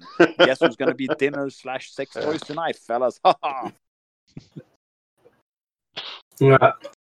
Oh, anyway, once again, we derailed. So I think we've covered at least lighting effects, right? And supplies for train. That's about it. Luckily, we only have like flying through it. Yeah, we're flying through it. Oh my god! So we still have like good money for this podcast. Yeah, give them what they want, right? Yeah, guys, so we still have like snow, pigments, fucking display stands, oil paints, weathering, bases, and yes, we have like half left. Yeah, but more than half. But... Yeah. So, guys, I actually have to check out now. I have to go like. If you give them some, can you give them some whiskey? Then they'll probably sleep for a few hours. They'll be fine. No, because that gets expensive. They won't leave the ball damn well alone. I'm buying more whiskey. Yeah. Henry, always a pleasure. Yeah, lovely to chat to you. Yeah, Eric, see you later, Freddie, I always have a lot of fun. There you are. I know how Eric went, yeah, and Freddie just went like indistinct muttering. Get off my lawn now. I had fun once in 1993. I remember it was awful. Freddie, I bet. When I played my first Rogue Trader game.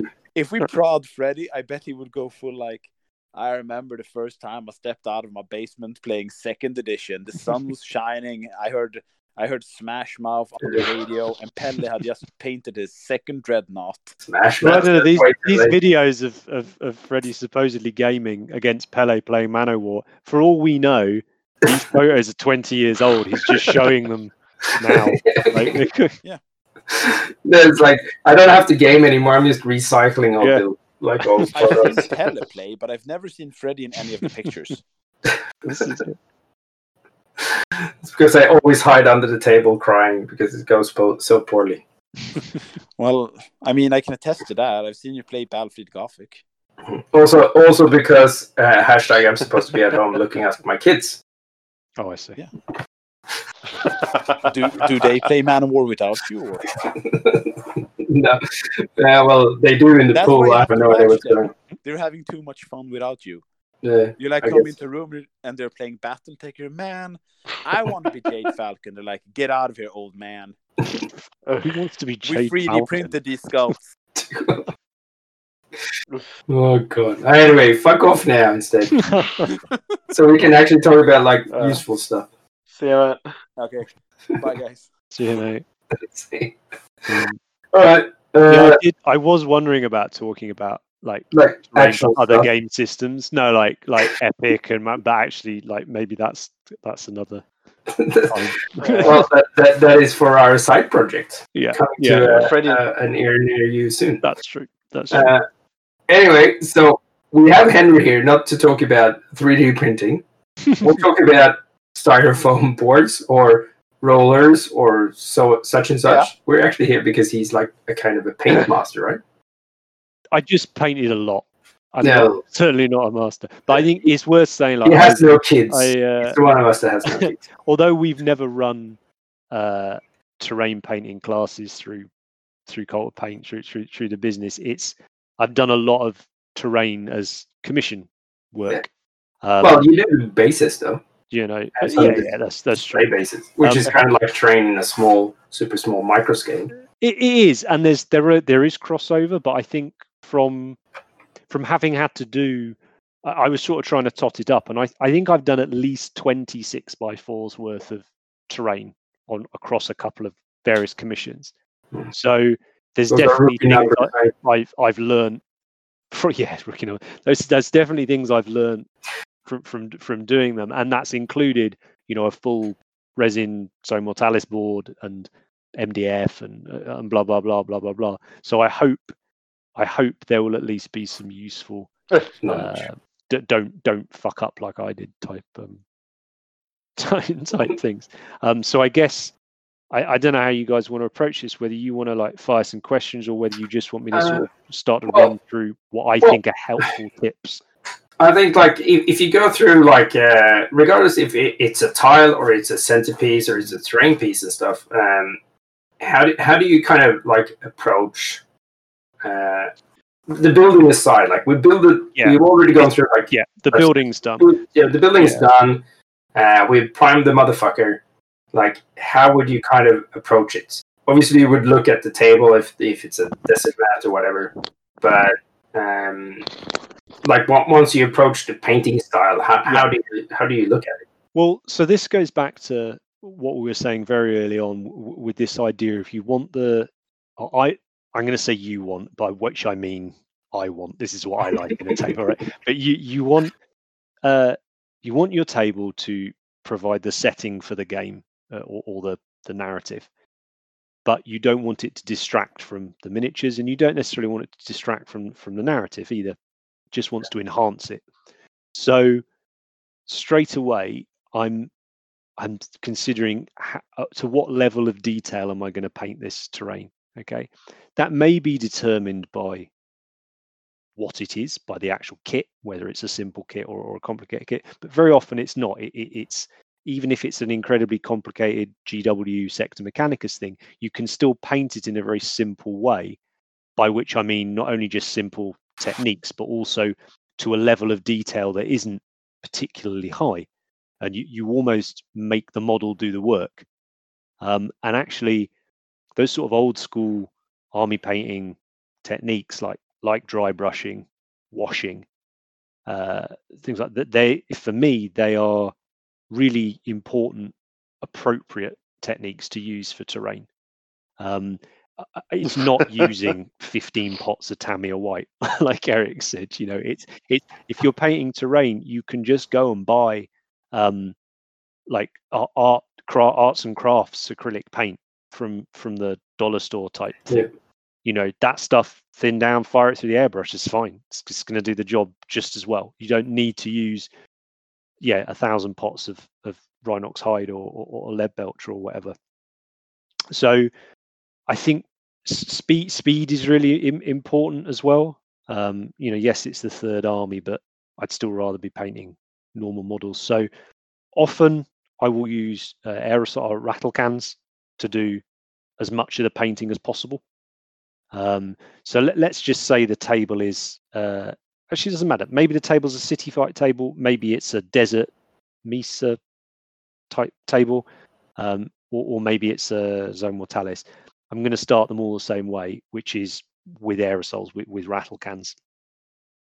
And you can work with your rattle cans. If you get comfortable with it, you can have different color in each hand, and you can start to work across the model like that, just to create a little bit of difference in the surfaces of tones. Now, you might choose to do, say, a black can and a white can, and then you start to put in some basic zenithal highlighting, by which I mean the top parts of the model are going to be lighter than the bottom parts. That's a really effective way, particularly like city scenery, to get it looking cool. So that's the way I'm going to go in with that. But I'm not going to zenithal where I like pre-shade and pre-highlight my scenery wherever possible. I would rather get, say I want my buildings grey, I would rather get a dark grey and a light grey rattle can, right? Yeah. And work it up like that. When the scenery starts to get a bit smaller, say things like the scatter terrain, so barrels and cargo crates and things like that, then I will do a more traditional, like pre-shade, pre-highlight and things like that. But again, it's all about time. So it's always rattle cans to start. Then it's going to be dry brushing. Dry brushing is like, it's just the best for terrain. Like it gives you just the perfect, in my opinion, the perfect level of detail on the model. You know, it gives you a bit of texture. It's just perfect. And again, for that, I'm not going to use my little tank dry brush or whatever. I'm going to get the biggest dry brush I can get away with. And for scenery, particularly, I'm looking for a really big makeup brush, so that they look like, if you're not familiar with them, they're like almost like a fat cone at the end of the brush, and they're probably going to sit. You can only get them at the dollar store. Yeah, exactly. They're not going to cost you a fortune, and you're going to wreck them. I would say makeup brush, but I know Games Workshop has this really big terrain brush.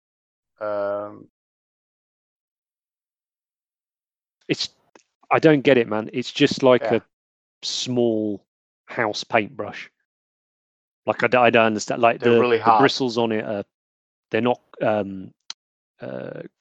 condensed enough, so that they're hard, but they're not tightly packed enough to work like a dry brush. You just get streaks. In my, like, I've tried to use one and I hated it. You need that much tighter packed bristles for your dry brush effect, which is why a makeup brush works so well, because there's so many of the bristles in it. So that's the first sort of couple of steps for basically any scenery, and then it's going to come to the wash, and that does change depending on what I want to do. usually it's going to fall into one or two camps. I'm either going to use an acrylic wash or I'm going to use an oil wash. Now, if you're using an acrylic wash, there's a really old military modeling technique or whatever you want to call it. And guys that have done come to our classes will be familiar with it, is where you make up a massive batch of your own wash. And all you need for this is an acrylic floor polish. So you go into the supermarket and it's, you know, it says for acrylic floors, Pledge, whoever, it doesn't really matter on the brands, just as long as it's acrylic. And effectively all that is a really, really thin, usually gloss medium. In fact, it will always be gloss because it's a polish, as far as I'm aware. But it's the key to it is it's very, very thin. It's not like a gloss varnish, which is going to be a bit thicker. It's a super thin gloss varnish, but it's just that it's a medium. So you can now add color to that medium and you can create any color of wash that you want by just adding in some ink. So when we did the Zone Mortalis board, we rattle canned to begin with, then we went in and did a little bit of airbrushing on some of the panels to get a bit of different color. And then we made up this huge batch of wash, and it was something to the effect of, say, 2 liters of this floor polish, and you would drop maybe 10 drops of brown ink, 5 drops of green ink, 5 drops of purple ink, 5 drops of yellow ink, whatever, until you get a sort of color that you like. Basically, you're looking for a color probably a bit like Agrax Earthshade. Yeah. Because you can then slop that over anything from desert-coloured terrain, Martian-coloured terrain, city, you know, concrete, any of that, and it's going to work. And you just get a nice big brush and start slathering it all over. And because it's so thin, and because it's gloss, it has a very low surface tension. So what it's going to do is it's going to run into all of the recesses on your terrain, but it's not going to leave these horrible puddles on the big flat surfaces. And that's one of the things that's different when you're painting your terrain to your models, is you've got these much larger surfaces to deal with. So if you use this gloss, this floor polish to do it with, it's going to run into all the recesses, but then you're also giving your entire piece of terrain a coat of protective varnish, effectively. Oh, yeah, makes sense. So you've killed three birds with one stone doing that. It's very, very cost effective way of working.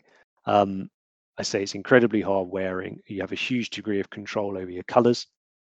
And yeah, you're just making your own gloss wash. That's all you're doing with it. The other type I'll do, and this tends to be more on my personal terrain, is I love the grimdark artistic style of the books and the narrative, and I like to paint something similar to that Blanchitsu, whatever you want to label it, but that dirtier, grimier look to models I really enjoy, particularly if I'm gaming, because that's what I'm trying to put myself in the mindset of, is those books and those pieces of artwork. Yeah. So I'll often use oils for that, and again it doesn't need to be expensive at all. So if I was doing it for the oil wash, I would get a big bottle of white spirits, could be called mineral spirits, depending where you are. What else do they call? No, I wouldn't use Sansador if I was doing loads of terrain. So all Sansador is a really refined mineral spirit. So it's odorless. It's all the rest of it. But for doing like a big table of terrain, no, I would just use the normal fucking workshop thinner. Exactly. White spirit thing. And it'll be fine. Okay. As long as there's this big. It's not really the place to address it, but there's a misunderstanding. A lot of people think that white spirit will damage acrylic paint, so the normal paint we use on our models most of the time, it doesn't react chemically. The two things don't react with each other. I don't think inert's the right word, but they don't react with each other, so you could pour it over it and it wouldn't affect it. The issue that people will often come across, provided the acrylic paint is dry, that is, and a solid layer, the issues people will come across is if there's a crack in that acrylic layer of paint or it isn't dry, as soon as the spirit gets underneath there, that's when it lifts it all off your model and strips it. So The issue you might find is if you're applying it quite roughly to a model, and we might be with scenery, if you're working it at the model, then you may well damage the paint. So it's nothing to do with the chemical itself. It's you physically using abrasion on the surface, which is creating a gap, and that solvent's then going underneath, and it's wrecking the paint and everything. But as I said, if I've rattle canned this stuff and then dry brushed it and it's all dry, there's no reason I can't just slop loads of this over it. Nothing will happen. So I'm going to use a soft brush, a large soft brush, and I'm going to put maybe, let's say we're doing a 6x4 table, city fight table. I'm going to get a coffee mug, fill that with the spirits, and then I'm probably going to put in what's a size? What's a common, like a normal marble? Yeah, you know what I mean. So what, like 1/4 of a shot bead glass. Things, marble. Yeah, yeah. So yes, yeah, that's a good shout, right? Yeah, a quarter of a shot glass, right? Of oil paint in there, of paste, of the actual neat oil paint. Mix that all up and then slop that all over in exactly the same way. It gives you a different finish and a different effect. But again, I really like it. I like working with it. There are pluses and minuses to working with both. If you do want to work with oil paints and do all of that, you need to give them time to dry. But when oil paint is dry, it's incredibly hard wearing, because if you think about, you know, that's why we've still got pictures from 500 years ago, excuse me, that someone's painted in oil, because it's there, it's survived, because it's tough, it's hard wearing. So yeah, those are the two options I'll use for washing, either acrylic or oil normally. I don't think I'd use enamel on a table's worth of terrain, just because it get quite expensive and it stinks. So yeah, and at this point, that terrain would be perfectly good to play on, but that's when you may want to go in and just pick out the odd little detail. But I don't paint like all the control panels and shit like that on terrain. Like it doesn't need to, in my opinion, it doesn't need doing. Like I may go in and paint if there's tons of wiring, you know, or plumbing. I may go in and paint those a different color before I put the wash on, just to give it a little tonal variation. But very often the scenery will be, the terrain will be made up of multiple parts, right? So you're automatically getting variations in color and tone, because you're going to paint the gun emplacement separately to the bunker and all that type of thing. But I think as well, it's worth looking at reference photos, you know, look at power plants, look at military operating bases, look at industrial or agricultural machinery. It's not 1,000 different colors, is it? It tends to be whatever color they can cheaply get a lot of. Spray the fucking thing in there, right? I mean, Fred, you know more than anyone. Yeah, yeah. Easy to clean. Doesn't, like, easy to wash off blood stains and shit like that. Right. So, you know, I think that's kind of how I like my scenery to look. I'm well aware I've ranted there for about 15 minutes. So well, and also I think that not painting all the consoles and shit, kind of when you pick up, like, let's say Warhammer 40,000 from John Blanche, or Inquisitors Exterminatus or something, and look at the artwork and stuff, and you can see that some displays are working, but a large portion on a typical Blanche art piece, you can see most of the things are fucking broken. So the displays would be fucking dead anyway. That's it, man.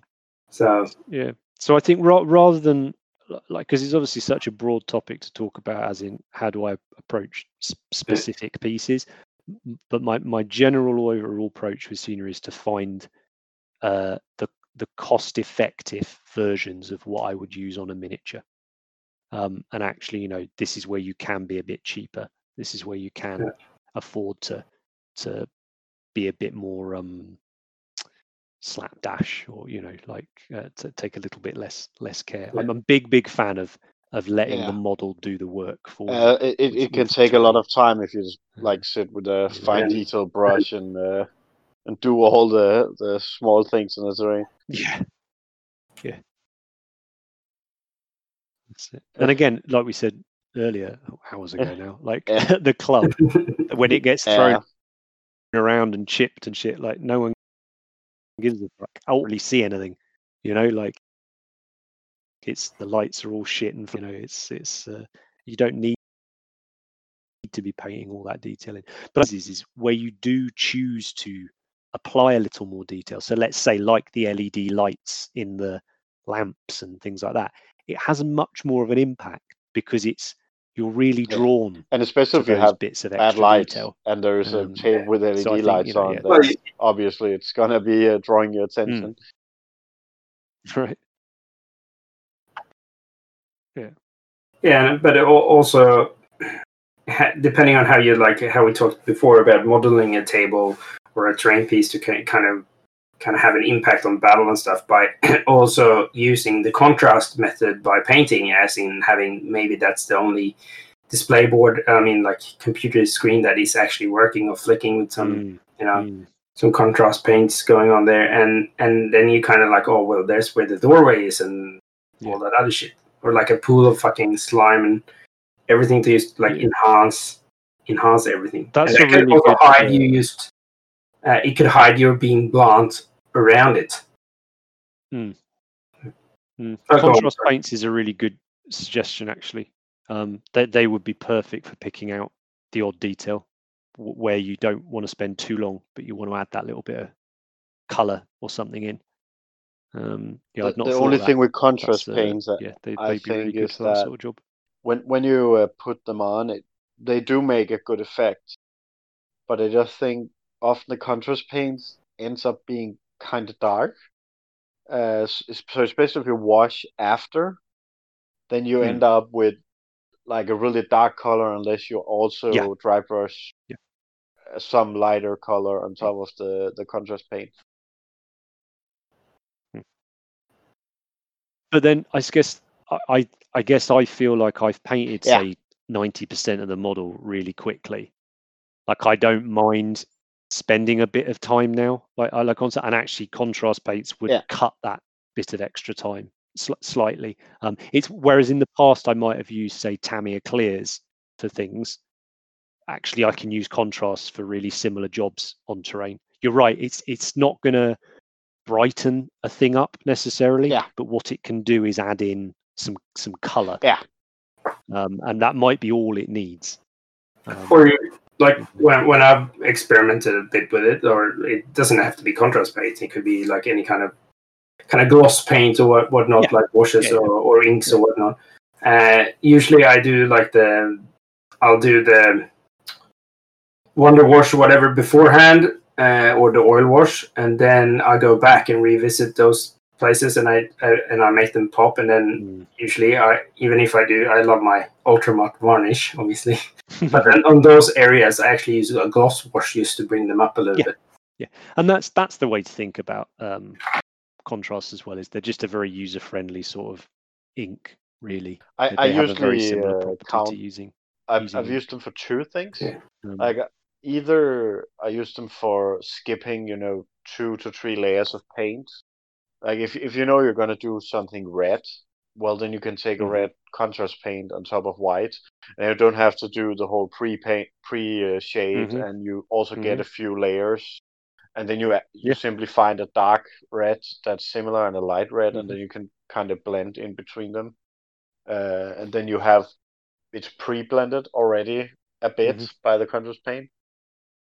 So that's one you can use it for, or else I also sometimes just use it for basically finding all the crevices and stuff like that, so you can actually paint it up after, but where you use the contrast paint to just make the light for you if you don't want to do like a perfect light source or something.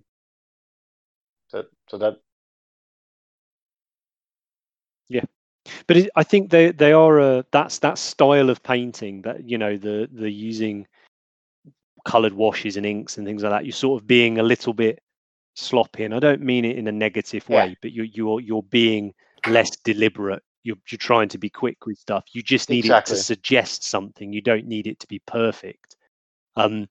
see, that's my approach to terrain, like in a nutshell. And the last thing I would do on the piece of terrain, Freddie almost started talking about it then, is just using the contrast of finish. So I've washed the whole model now, and I may give it a coat of varnish if I want. I don't really need to, because as I've said, they sort of do the same job. But say your floor polish you've got has a particularly high sheen, has a high gloss to it, and it's too much for you. Now your whole board looks like a boiled sweet, you know, a Jolly Rancher. Then you're going to want to rattle can some varnish on there, some satin or some matte or whatever on there. And then I will go back in and very deliberately do a few little bits of bright metal or a glossy console with, you know, a Tamiya clear paint or something, or gloss paint even. And but it's like we said, or an LED light bulb, you know, those really high contrast bits that will make it look like you spent a lot more time on that terrain than you have done, because you're deliberately, you are controlling exactly where someone looks at your terrain. They're not looking at the inside bottom wall of that one ruined building off to the right that actually has got nothing. It's just a base coat and nothing else on it. They're looking at the cool little control console that you've put a little oil spill coming out the bottom of, you know, and maybe one or two fluorescent lights on it.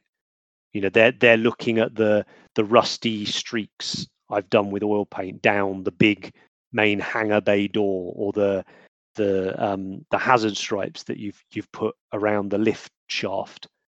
You know, it's those areas that they're looking at, not the 99 others that are just a base coat and a wash. It's grey. It's right. And I think that's how I've always approached doing it, and enjoyed playing on it. I absolutely loved the Zone Mortalis table we did, and we did it in just over a day, three of us. And we had these, it was incredibly simple techniques, but as I've said, giving yourself extra time, you know, we printed out a load of tiny propaganda posters and put them on using PVA. We made a room where a ritual summoning had happened, so I just went fucking mental with Tamiya clear reds and clear blues and things, making loads of blood everywhere.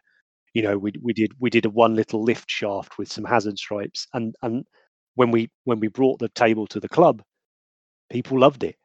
People, you know, but those were the bits they remembered about it. You know, not, oh, I love that particular shade of teal that you used for the, you know, the walls on that section and things like that. That's actually something I remember. It's just not worth from the course that I took back home from one of your tank courses, where you were like, I remember the talk came onto how you paint the underside of a tank.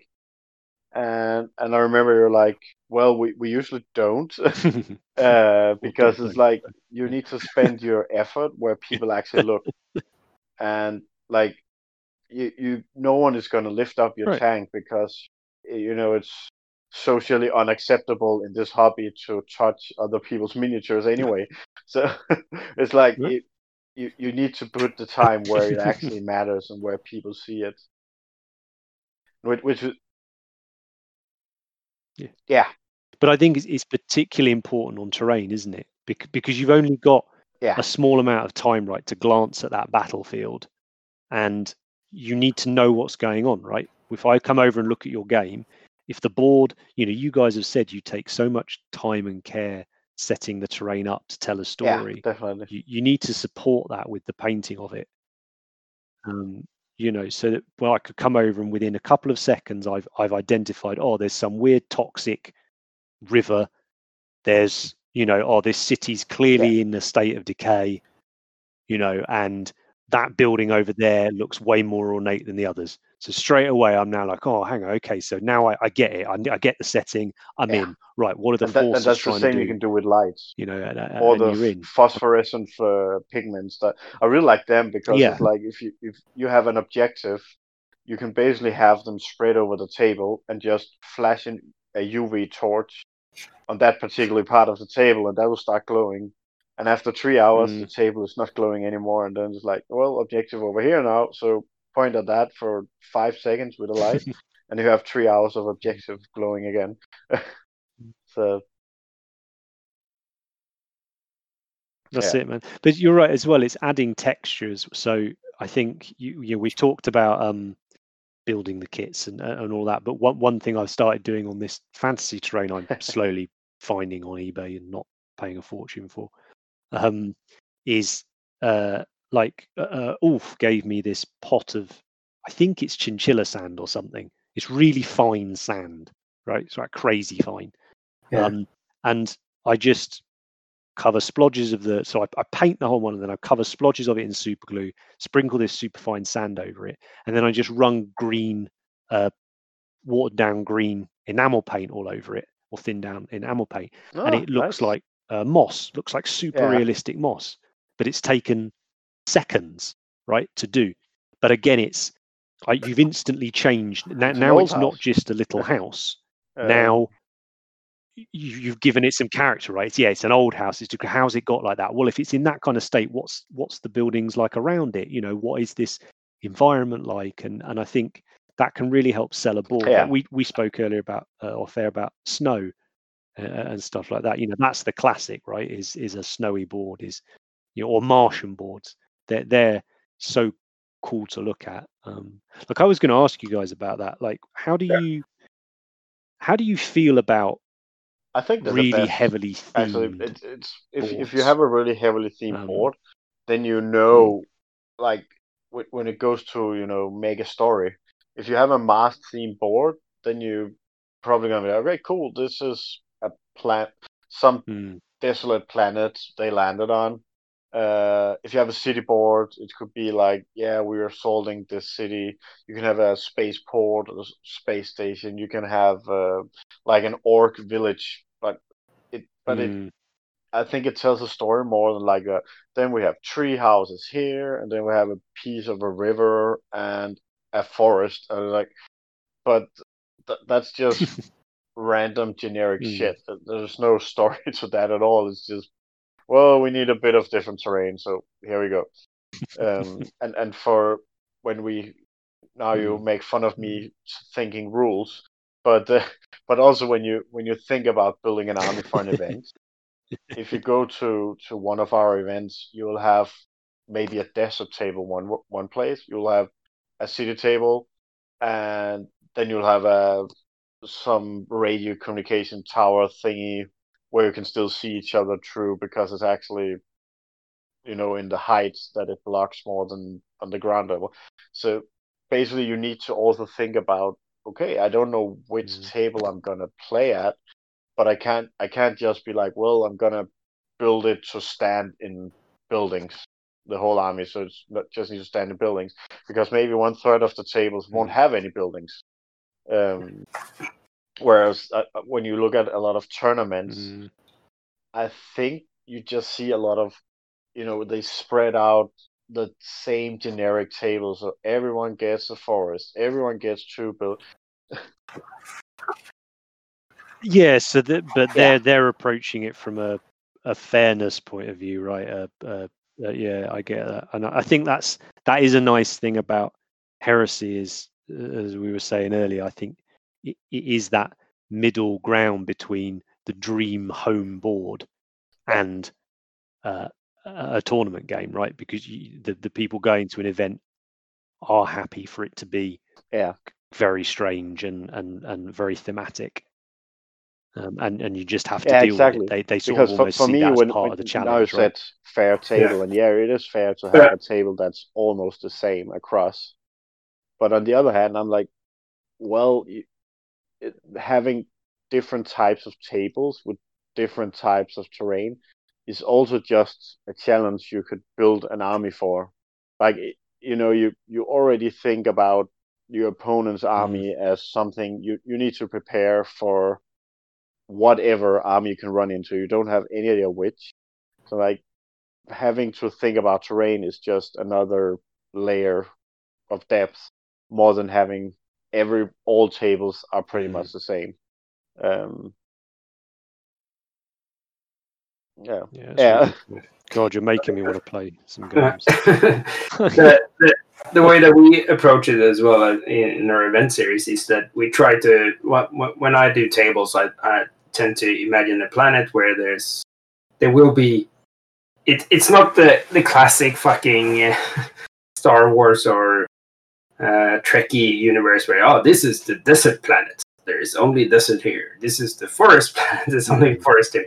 A planet is more intricate, and in that way we kind of make sure that, because some people like to base their miniatures like a desert base, other people like to base their miniature like an urban base, other do like forestry bases, other do like alien plant life. Some people do snow, like Eric.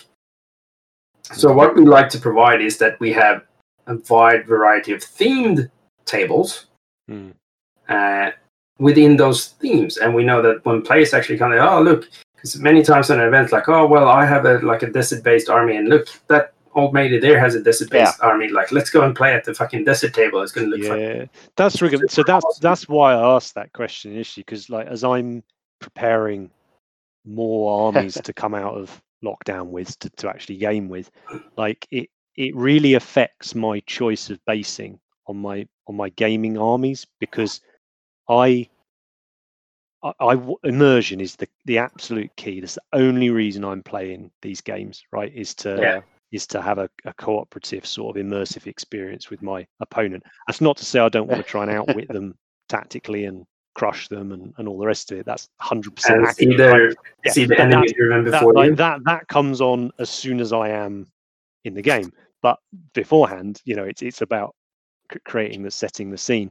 And I'm sort of deliberately choosing to do a very, very generic basing scheme on most of my armies now that I want to game with, because I want to be able to go to events and put them down on the snowboard, put them down on the Martian board, put them down on the Zone Mortalis, and it still be okay, or just about okay.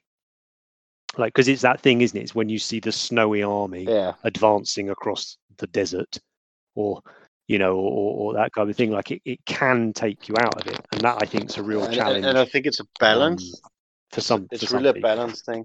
But I like what you're saying. You're given the choice, right? It's so much better when everyone is just green and fucking. Because I have a desert army now, and I have a snow army, so I kind of feel you there, because it does hurt when you like. I don't know why, but I always end up at a table that's the opposite of what my models are. Like, I build my models for a desert, and I never get to play on a desert table.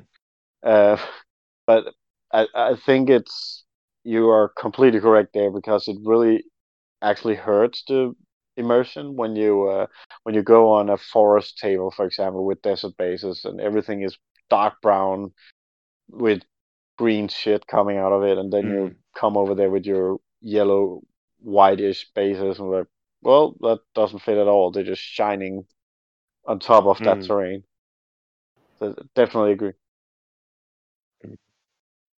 That's what I think. It's one of the things, like your guys' event series. It's one of the reasons that has always appealed to me a lot, with the idea of, you know in advance what the planet is that we're playing this event in, and I can now basically model the army to fit the theme, and I think that's But it's a bit of a tangent, but that's just why I was just asking about sort of whether you think, because if I could only have one board at home, I think I would probably make it quite a generic base, like probably a sort of grey brown type thing, because I could then add a load of different things on top of that and it would still look right. I guess it's like when you choose what gaming mat to buy, right?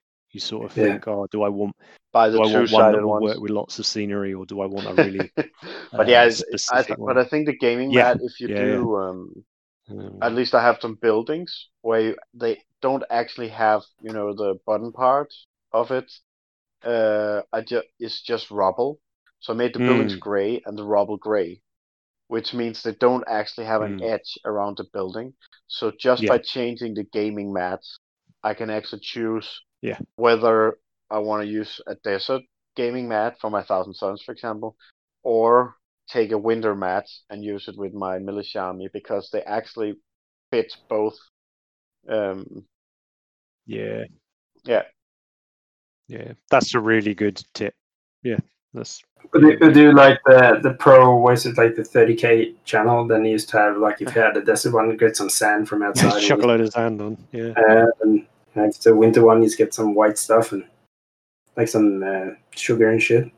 Mm.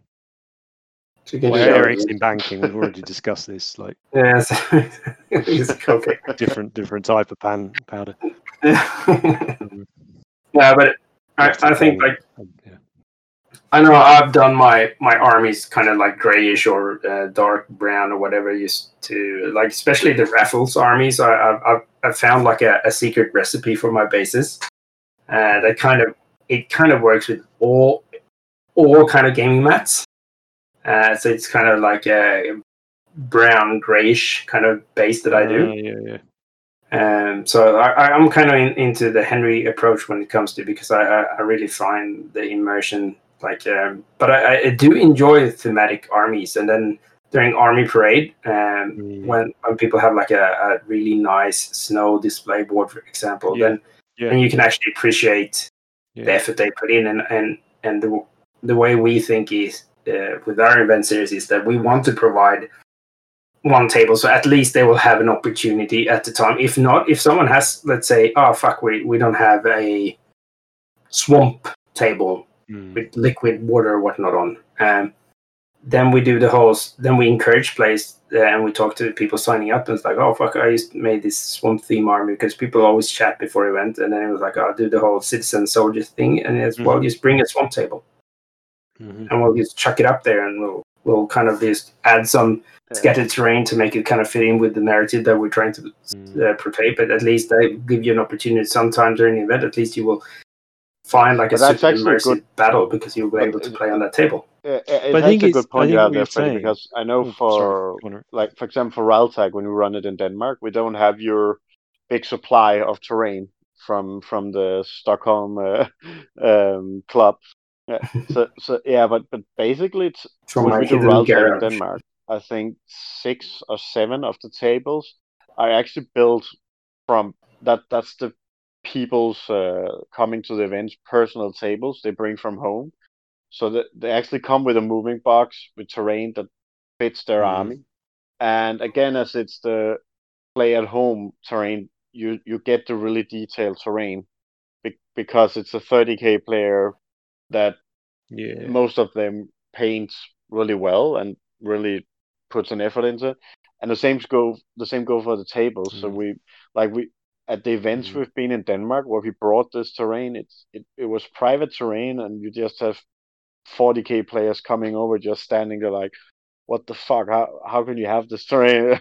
Like, well, people just bring it.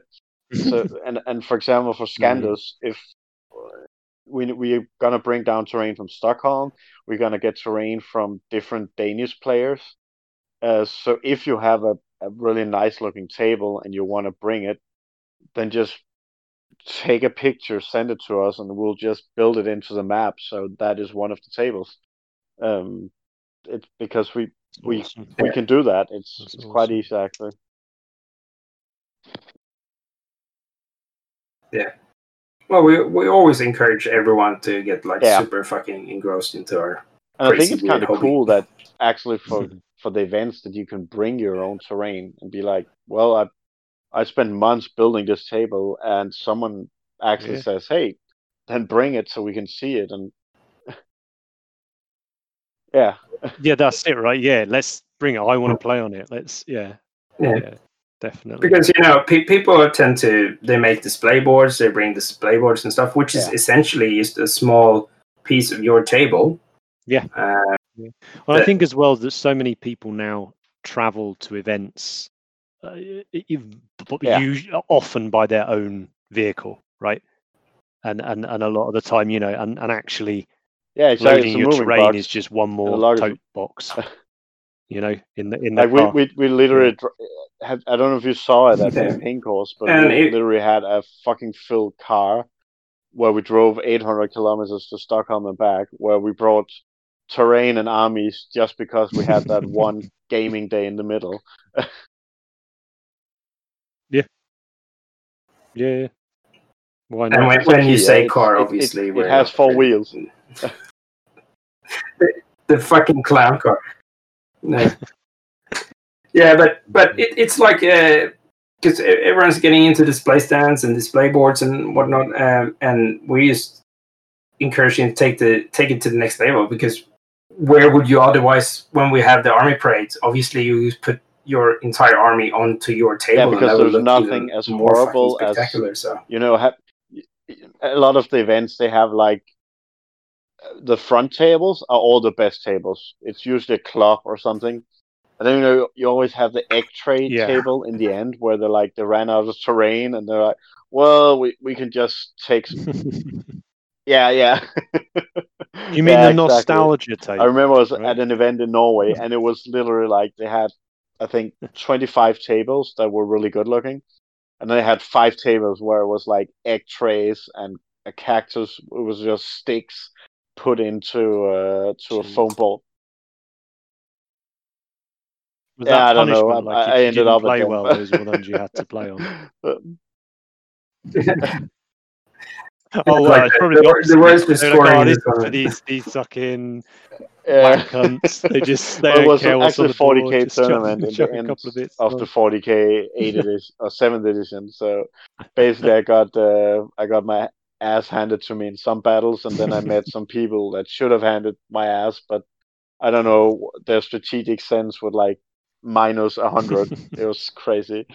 Anyway, the most horrible thing that can happen is that you go to an event and you have an army that actually has a good chance of winning Best Painted, and then you get to set up for the painting competition at the egg tray table, because it's just like you're just like, are you fucking kidding me? I got this railroad grass mats, and then I have the egg tray in the background, and then I have my fucking desert base where it's like, yeah, desert base on that, you know, neon green grass.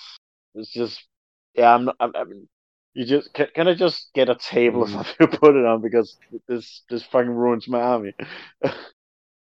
But so yeah, I totally get the point with like having the table matched down, and I think a lot of painting competitions or best painted for events has probably been like the end result has been influenced a lot by which table you randomly ended up at before the painting competition.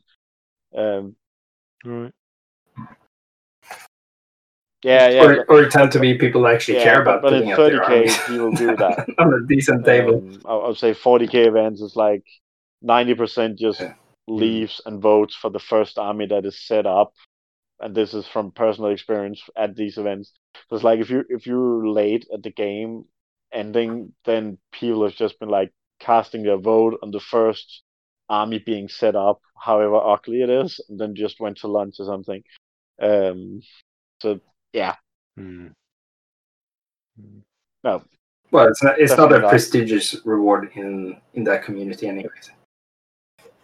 What? It's not the one that brings the money and the chicks. And the fame, isn't that right? Henry? Yeah, that's what brings the chicks. Yeah, that's it. Well, I would rather if I was single again, I would rather brag to a chick about winning Best Painted than bragging to a chick about winning the tournament in the gaming part. The ITC fucking live streaming in 5 minutes due to kind of a rule mishap.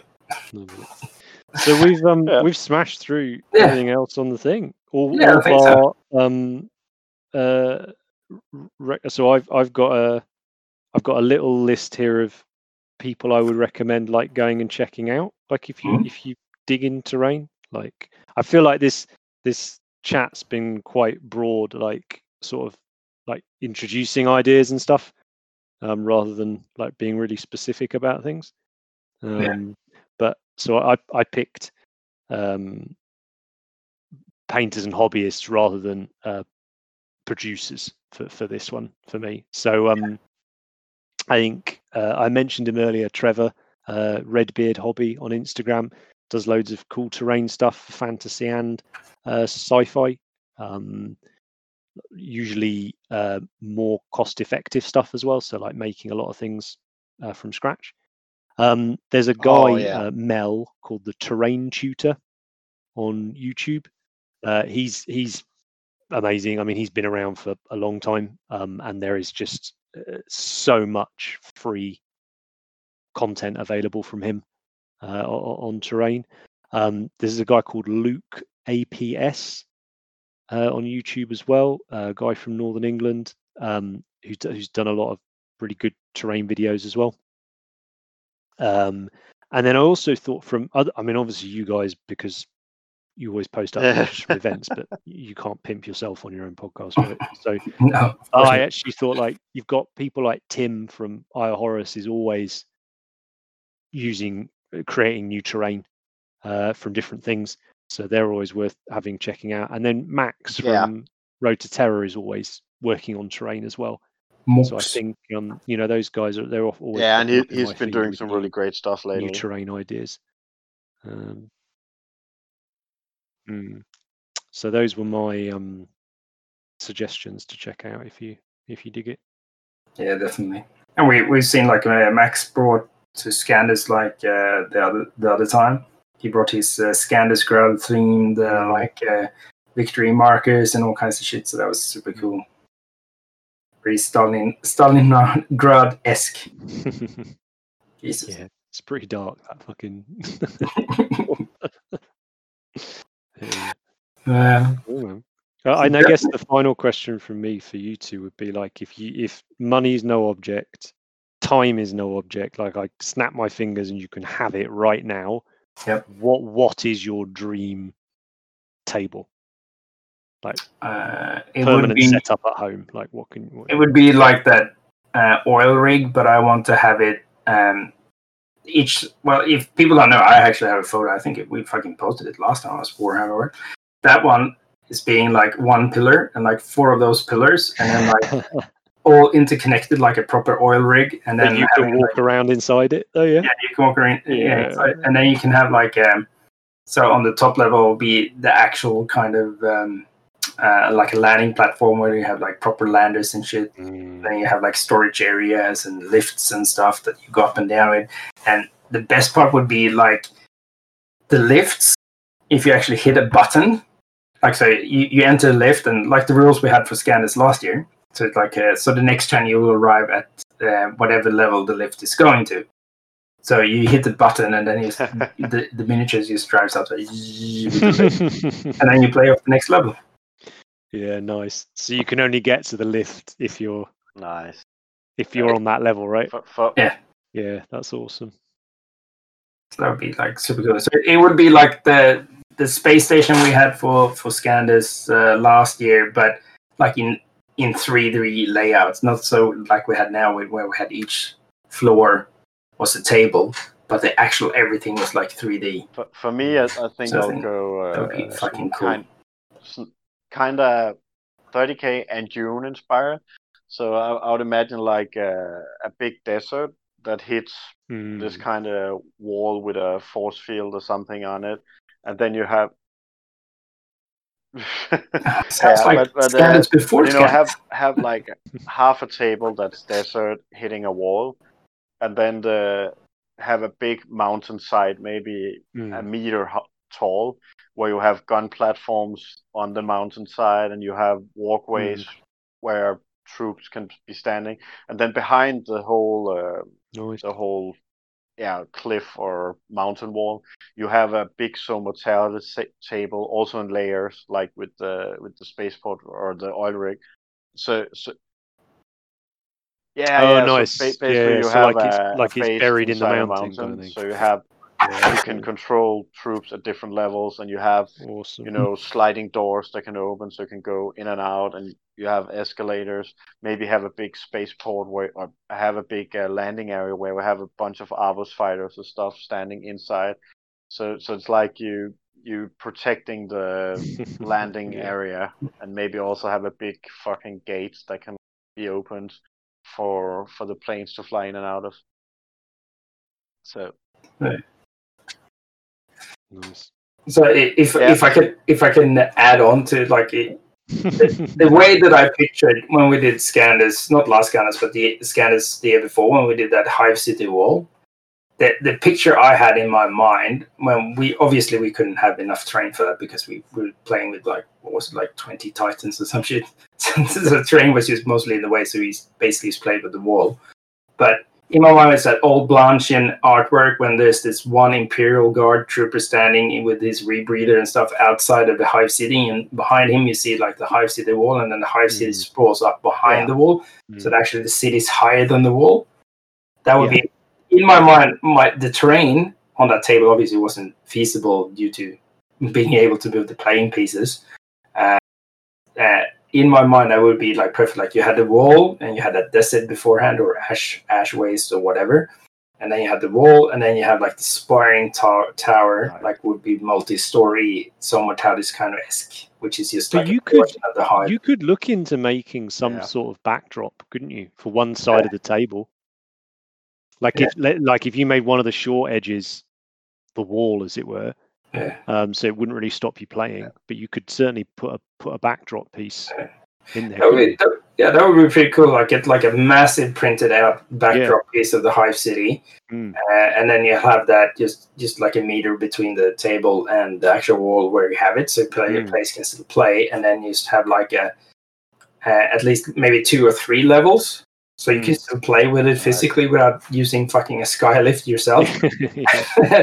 and then that would actually just give the massive immersion for the guys playing towards the Hive City. And then on the desert one, so you have like have the backdrop of the desert just sprawling out with like mountains and shit in the backgrounds and stuff, and having all that. That would be awesome. And even better would be if you had like those projectors that you can get, that you just place on the ground, so you can just place it next to the ground, and they just light up straight up. Yeah, and you can have it like kind of like a kind of animated, so you have like smoke and shit.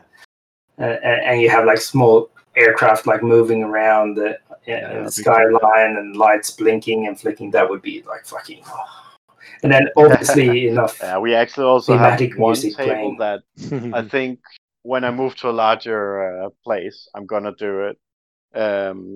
But just imagine having a table where the whole, 48 and what is I don't remember how long is the table, 120 or something, or is it 78 inches or something? But anyway, a full table where it's just a crashed Battlefleet Gothic ship. So that basically take like a gunboat that's crashed. So the whole table is cool. Where you kind of try to find a ways through the ship. And then just fight on different levels inside the ship. And then some places you have like the wall of the shield has collapsed, so you can see inside. And some places you can walk, and the corridors, some places still work. There may be some doors left. You might have a reactor room that's still kind of active or something, but just one big table that's just a crashed Battlefleet Gothic ship for the full size of the table, maybe a half to a full meter tall. That would be amazing to have. So, Also, kind of like Gorkamorka, but like again, the whole space table would be fucking impossible to move around, because it wouldn't be tiles when you build it so tall, because the cracks you talked about earlier, Henry, there would be too much of them. I think if you build it up in the height, and split the table in 6, for example. But definitely.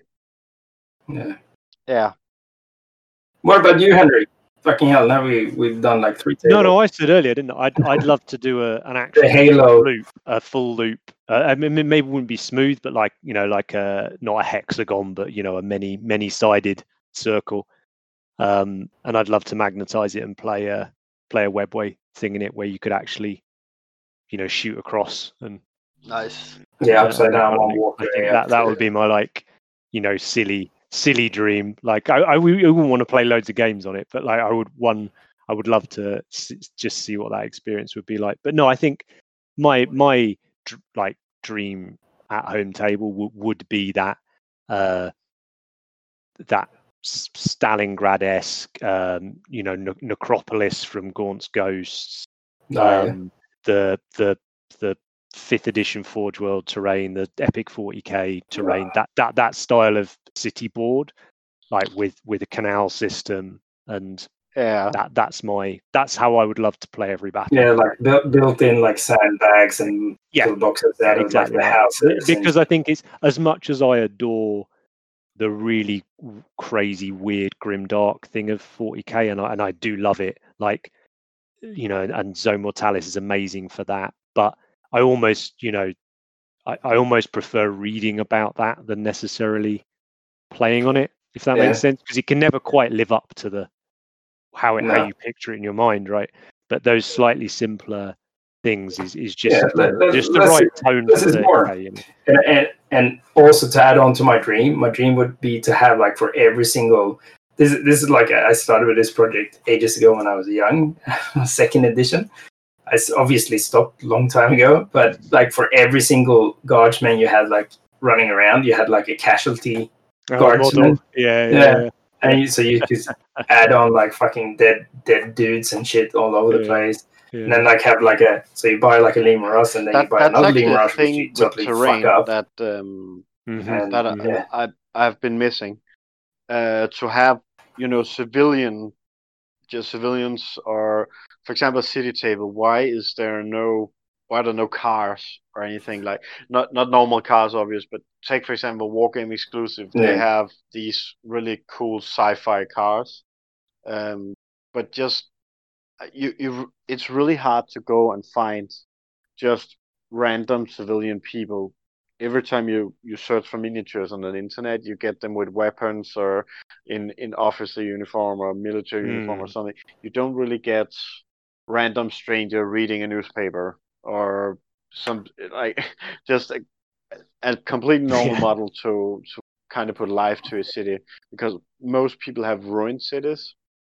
Like, why not have a battle that's actually going on in a real city that's not ruined yet? It's like your job to ruin it instead, not destroyed yet. So and why not have civilians running around, and then you can just, whenever you put down a template, explode a few civilians along the way. Just like it would be fun, and then you could take the civilian casualties and count them too after the battle. And maybe even have a rule just to fuck Salamanders and Peter, saying that they can't shoot if they're gonna hit civilians. Look, me talking about background and shit. Nice. I know. That's cool. I know there's some Russian dude on eBay that does like Gothic civilian cars, and that's one of the things I would like to see, like smashed up civilian cars. Or like, not smashed on like the streets and shit. Yeah, I wonder how far away we are from GW doing little bits like that. You know, like when you think about just how much scenery they make now, I do wonder, because like I've wanted to pick up a few of those Gene Steeler cars. I don't know what they are, the sort of mining truck things. But like they would be perfect to make into civilian style. Well, that's what they are, aren't they? They're non-military things. You know, I think they'd be brilliant for a bit of, like, you have, I think it's two different cars you get, and they're still kind of military. It's like a Hummer, so it's not. It's similar to a Hummer. So it's not like it's completely civilian. That's I don't know if you have seen the War Game Exclusive ones. Yeah.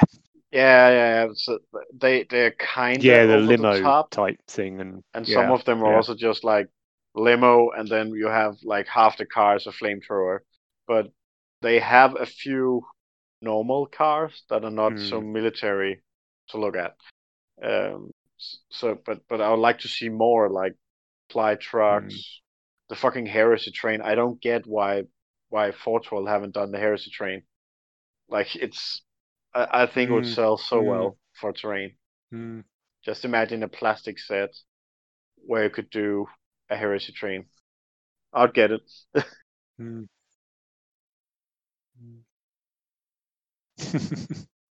Yeah. No, there's so much scope, isn't there? Well, hence why we blabbered on for 7 hours or whatever. Probably.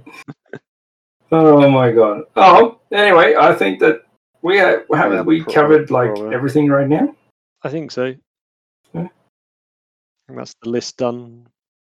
Yeah, I think so. So it's been lovely having you here, Henry. And thanks for having me again. And obviously, if people have more specific questions about terrain or painting in general and want us to kind of revisit that for another episode, I'm pretty sure Henry is more than happy to tag along again and answer any questions. And you know, we've got new stuff out at the minute. We've got the YouTube and the Patreon out now, which has been since I was last on. So, you know, some of the things I was chatting about earlier, there'll be demonstrations and tutorials available.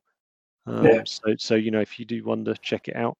And you know, as soon as we can be back doing classes, I've wanted to do a terrain class for quite some time. So hopefully we can. And I wanted to attain a fucking terrain class for quite some time. So. But now really good nice fun talking. Coming on and nice to nice talk to you again now that we can back on the air as it were at the moment. And it's weird, man. It's really weird. Like I consider the Swedish or the Scandinavian heresy scene, I think, is the one I'm most involved with. So it feels weird. Like I was like, still the only event I've ever played in was fucking LinCon. So.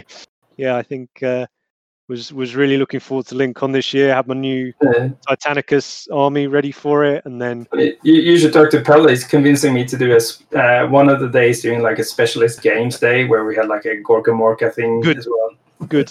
Well, I think so. I was saying about Skandis. I was like, oh yeah, I'm gonna LinCon's cancelled. Hopefully, all this shit will be over, and I can come to Skandis and play Titanicus and Sebastian. Jensen was like, there's I don't think they're doing Titanicus at Skandis, and I was like, I'm going to be playing Titanicus for 2 days during Skandis. So there will be at least one person there playing Titanicus. Well, if you want to be a general, you can play Battlefleet Gothic for like two entire days. That's it. There you go. There you go. And you can even borrow a fleet off me. Borrow an army from me if you want to play the normal 30k. Well, I may well have this Dark Angels one up to scratch by then. So there you go. So I'll sign up then. I'll send you the place back. Guess we'll see you in October. Good man. Is it all confirmed now? Is it all like? Is it all 100%? Yeah, we're definitely having the events. Oh, cool. The thing is, they're gonna give like if Corona keeps you from coming to the event, then you're gonna get the money back. So it's like. If you suddenly get a travel ban from England, because right now Swedes are not allowed to go to Denmark, but they should be allowed from the middle of August, and then we still have 1.5 months to like as a buffer time.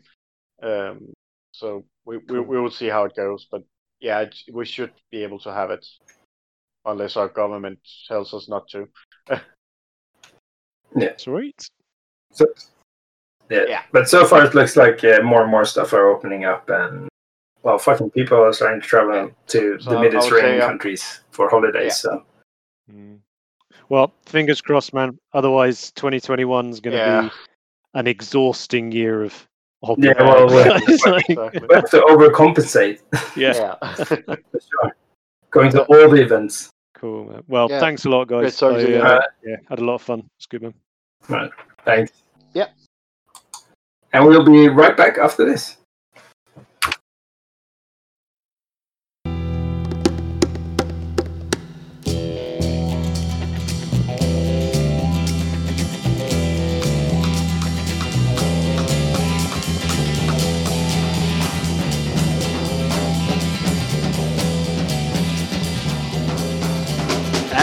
welcome back. So that concludes the highlight. My part, and I think for a lot of you listeners as well, educational part about terrain, 3D printing, crafting, bizarre blood alchemy, revenant work. Really good. Freddie, did you learn anything? Yes. I learned I have to buy a 3D printer. Yeah, pretty much. I learned I have to buy a 3D printer and preferably some sort of like technically savvy yet incredibly socially awkward teen who just lives with me and maintains it for me. Yeah. And obviously we have to go and see Ryan Kimmel to get like an education course in 3D printing. Yeah. Man, he's learned. He's picked that up quick. Yeah. Goddamn, we need I need a barn. My next house is going to have a barn. Can't just like buy the neighbor's house? Mm. Considering where you live, the neighbor has to be a barn, right? No, it's a field. Maybe I can buy the field and build a barn. Yeah, you know what I say. Build and it will come. Do a hobby barn. That's true. Summer camp. Come on, man. But I wanted to open a pub here. Oh, yeah. Last time Pelle and I was drunk, we were going to open a pub. And the reason we had a pub was just so we can have exclusive rights to serve alcohol while we wargame. Yeah, well, that's a good game. That's a good idea.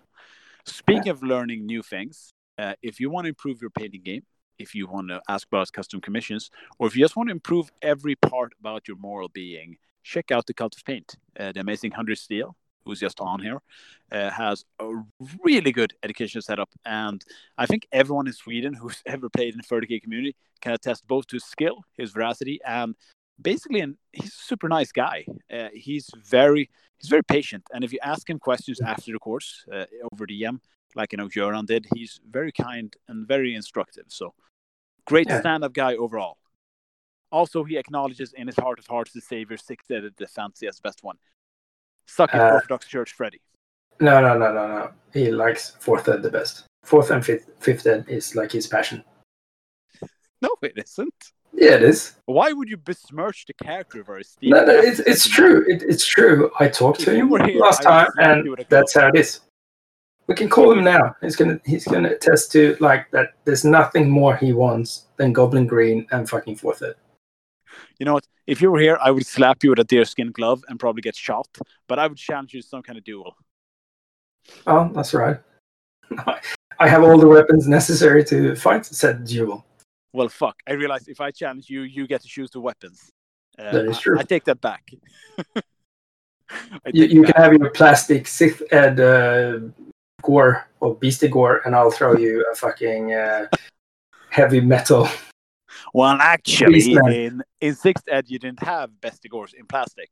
They were never released in plastic. You either got fine cast, which was like 7th, 8th Ed, or you had the metal ones. The beastie gores were only available in like painfully pointy metal models. Oh, okay, well, that's good. At least that's something that's positive about 6th Ed then. The way it should be. So speaking about that, Freddie, speaking about swiftly changing the subject to not get me murdered, I heard something's going up with Skandis. That is true. Tickets are up. You just have to log into NerdCon. You have all the details on our event page on the Book of Faces. Obviously, it is going to be a different twist this year. We are seeing it's kind of like we're taking the best of everything in our event series and smashing it all together into a massive narrative extravaganza where we will have everything from Leviathan, Crazy Bananas Titans to real-time-esque action going on. BFG, yeah, that's true. Crazy cards playing out, as well as story, as well as all kinds of shit. So it's just going to be crazy.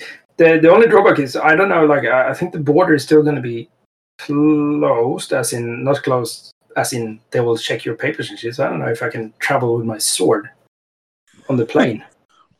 Well, actually, speaking of that, if maybe you can put it in your luggage. Is that okay? I'm not going to swear on this, but you should check out the terms and conditions of buying your tickets, because I'm pretty sure that if you buy a ticket to NerdCon and they close the border to Sweden, you will be getting a refund. Well, basically, anything Corona-related, you will get a refund. So it is pretty... Sweden, go safe buy. Get your ticket. Make sure that we have full funding and people ready and raring to go. Because, you know, it's fucking hashtag Danish plus Skåne Meta. We need some good Stockholm narrative-driven discussions. People from the north as well. North, Western, East Sweden, unite. And if you live in, like, the Mälardalen area, and you want to join the Heresy bus, driven by... yours truly, then just send me a PM and we'll see what we can do.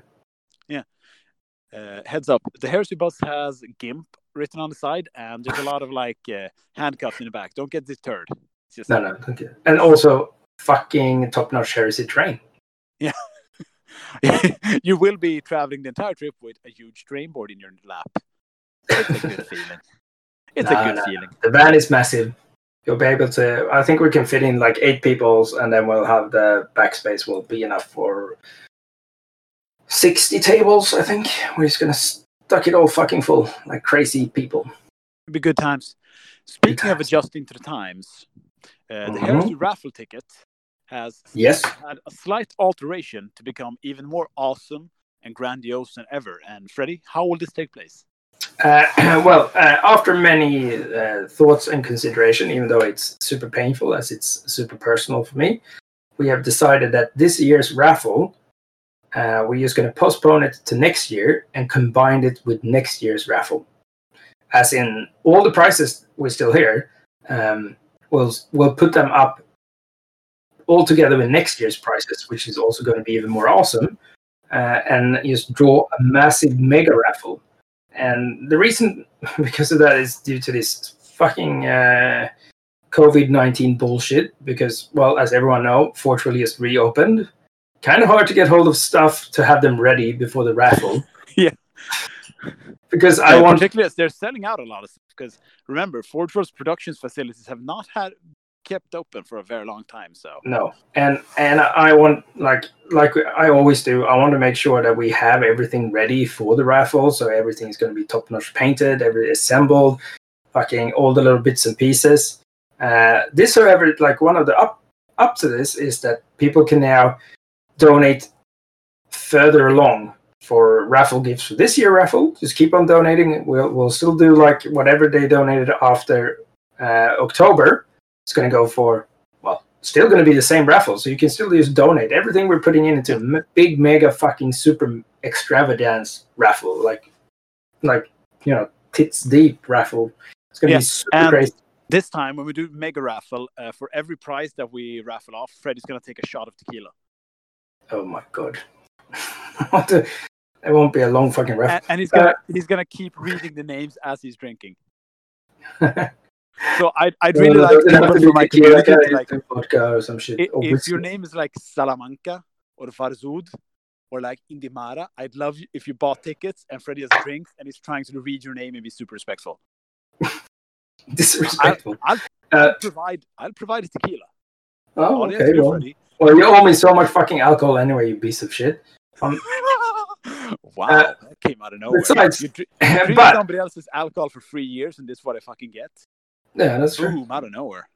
But before people are getting discouraged, everyone that has donated already for this year's raffle, obviously it's on the list. We're just going to make the list longer, because we're going to have twice as many prizes. So just keep donating. It's not going to be like anything. So you haven't missed out. You still have absolutely massive change. We're not cutting you off. You still have all your tickets. They're not disappeared or anything. It's just that next year, when we do the mega draw, which we probably just have to set aside for a whole fucking day just to do the draw then. Yeah. So we can't do it at the end of Skandis. We probably have to do like the day after end of Skandis, and you sit down and do like a massive live draw at my place with tequila then apparently. Yeah.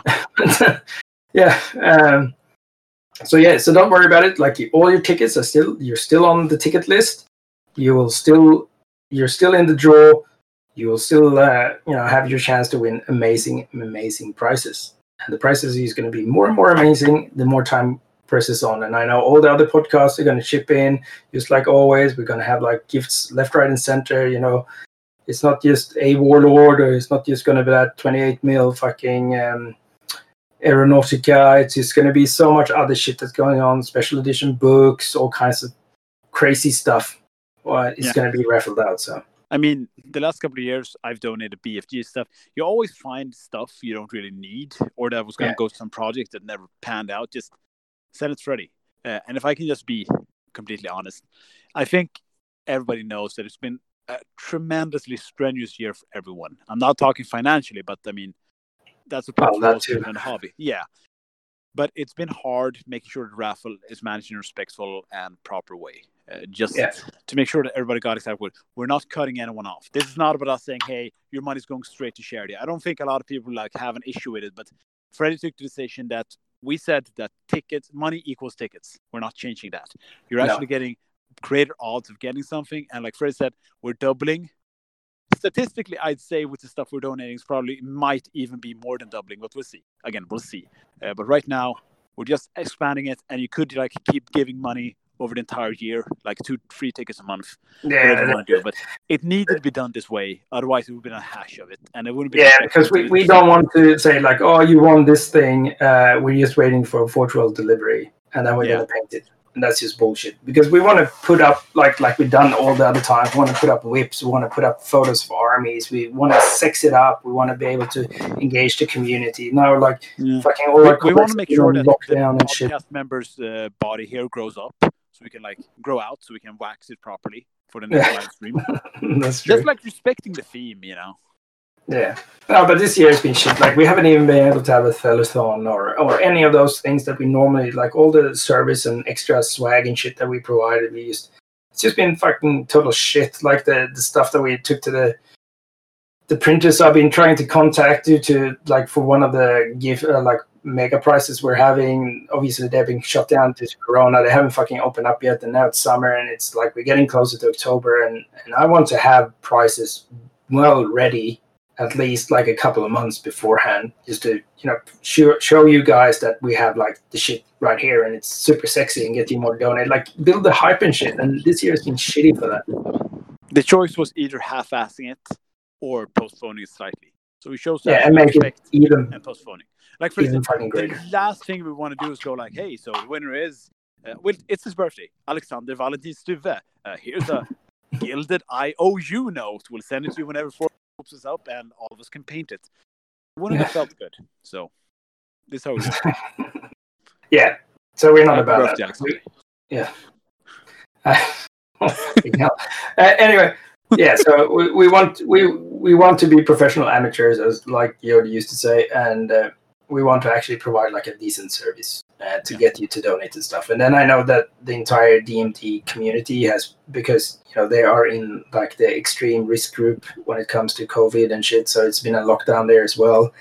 It's been like heaps of online support and stuff, but it feels like I want to give it what it deserves, and I want to be able to put in like 120%. Not when I'm building a stupid hospital for sick people and running around working like for free, basically. No, because I want to do this properly, and as well because now everyone has been all clients. Like I know most people probably heard about it. Sweden hasn't been really closed down. It's been like in a weird kind of Twilight Zone-esque. It's been weird even for the people who live here because it's been super weird. So it's been like really hard to keep the crew together, do all these because people have been working but not working, and it's like all kinds of weird shit going on, which probably is, you guys overseas have no idea what's going on here. But yeah, so we haven't been able to give like the podcast the love it deserves, the raffle the love it deserves, everything the love it deserves, and we want to, you know, fucking provide the best service we can. And that's why we postponed it 1 year. Now I rambled enough, I guess. But still, I think it was well said, Freddie. And I don't think anyone who's ever heard you talk about this doubts your commitment, and like the seriousness and the respect you treat the subject with, which, you know, fuck yeah, Freddie. A rare compliment from me, so you know I'm actually being serious for once. Luckily, we're now back to silly buggers.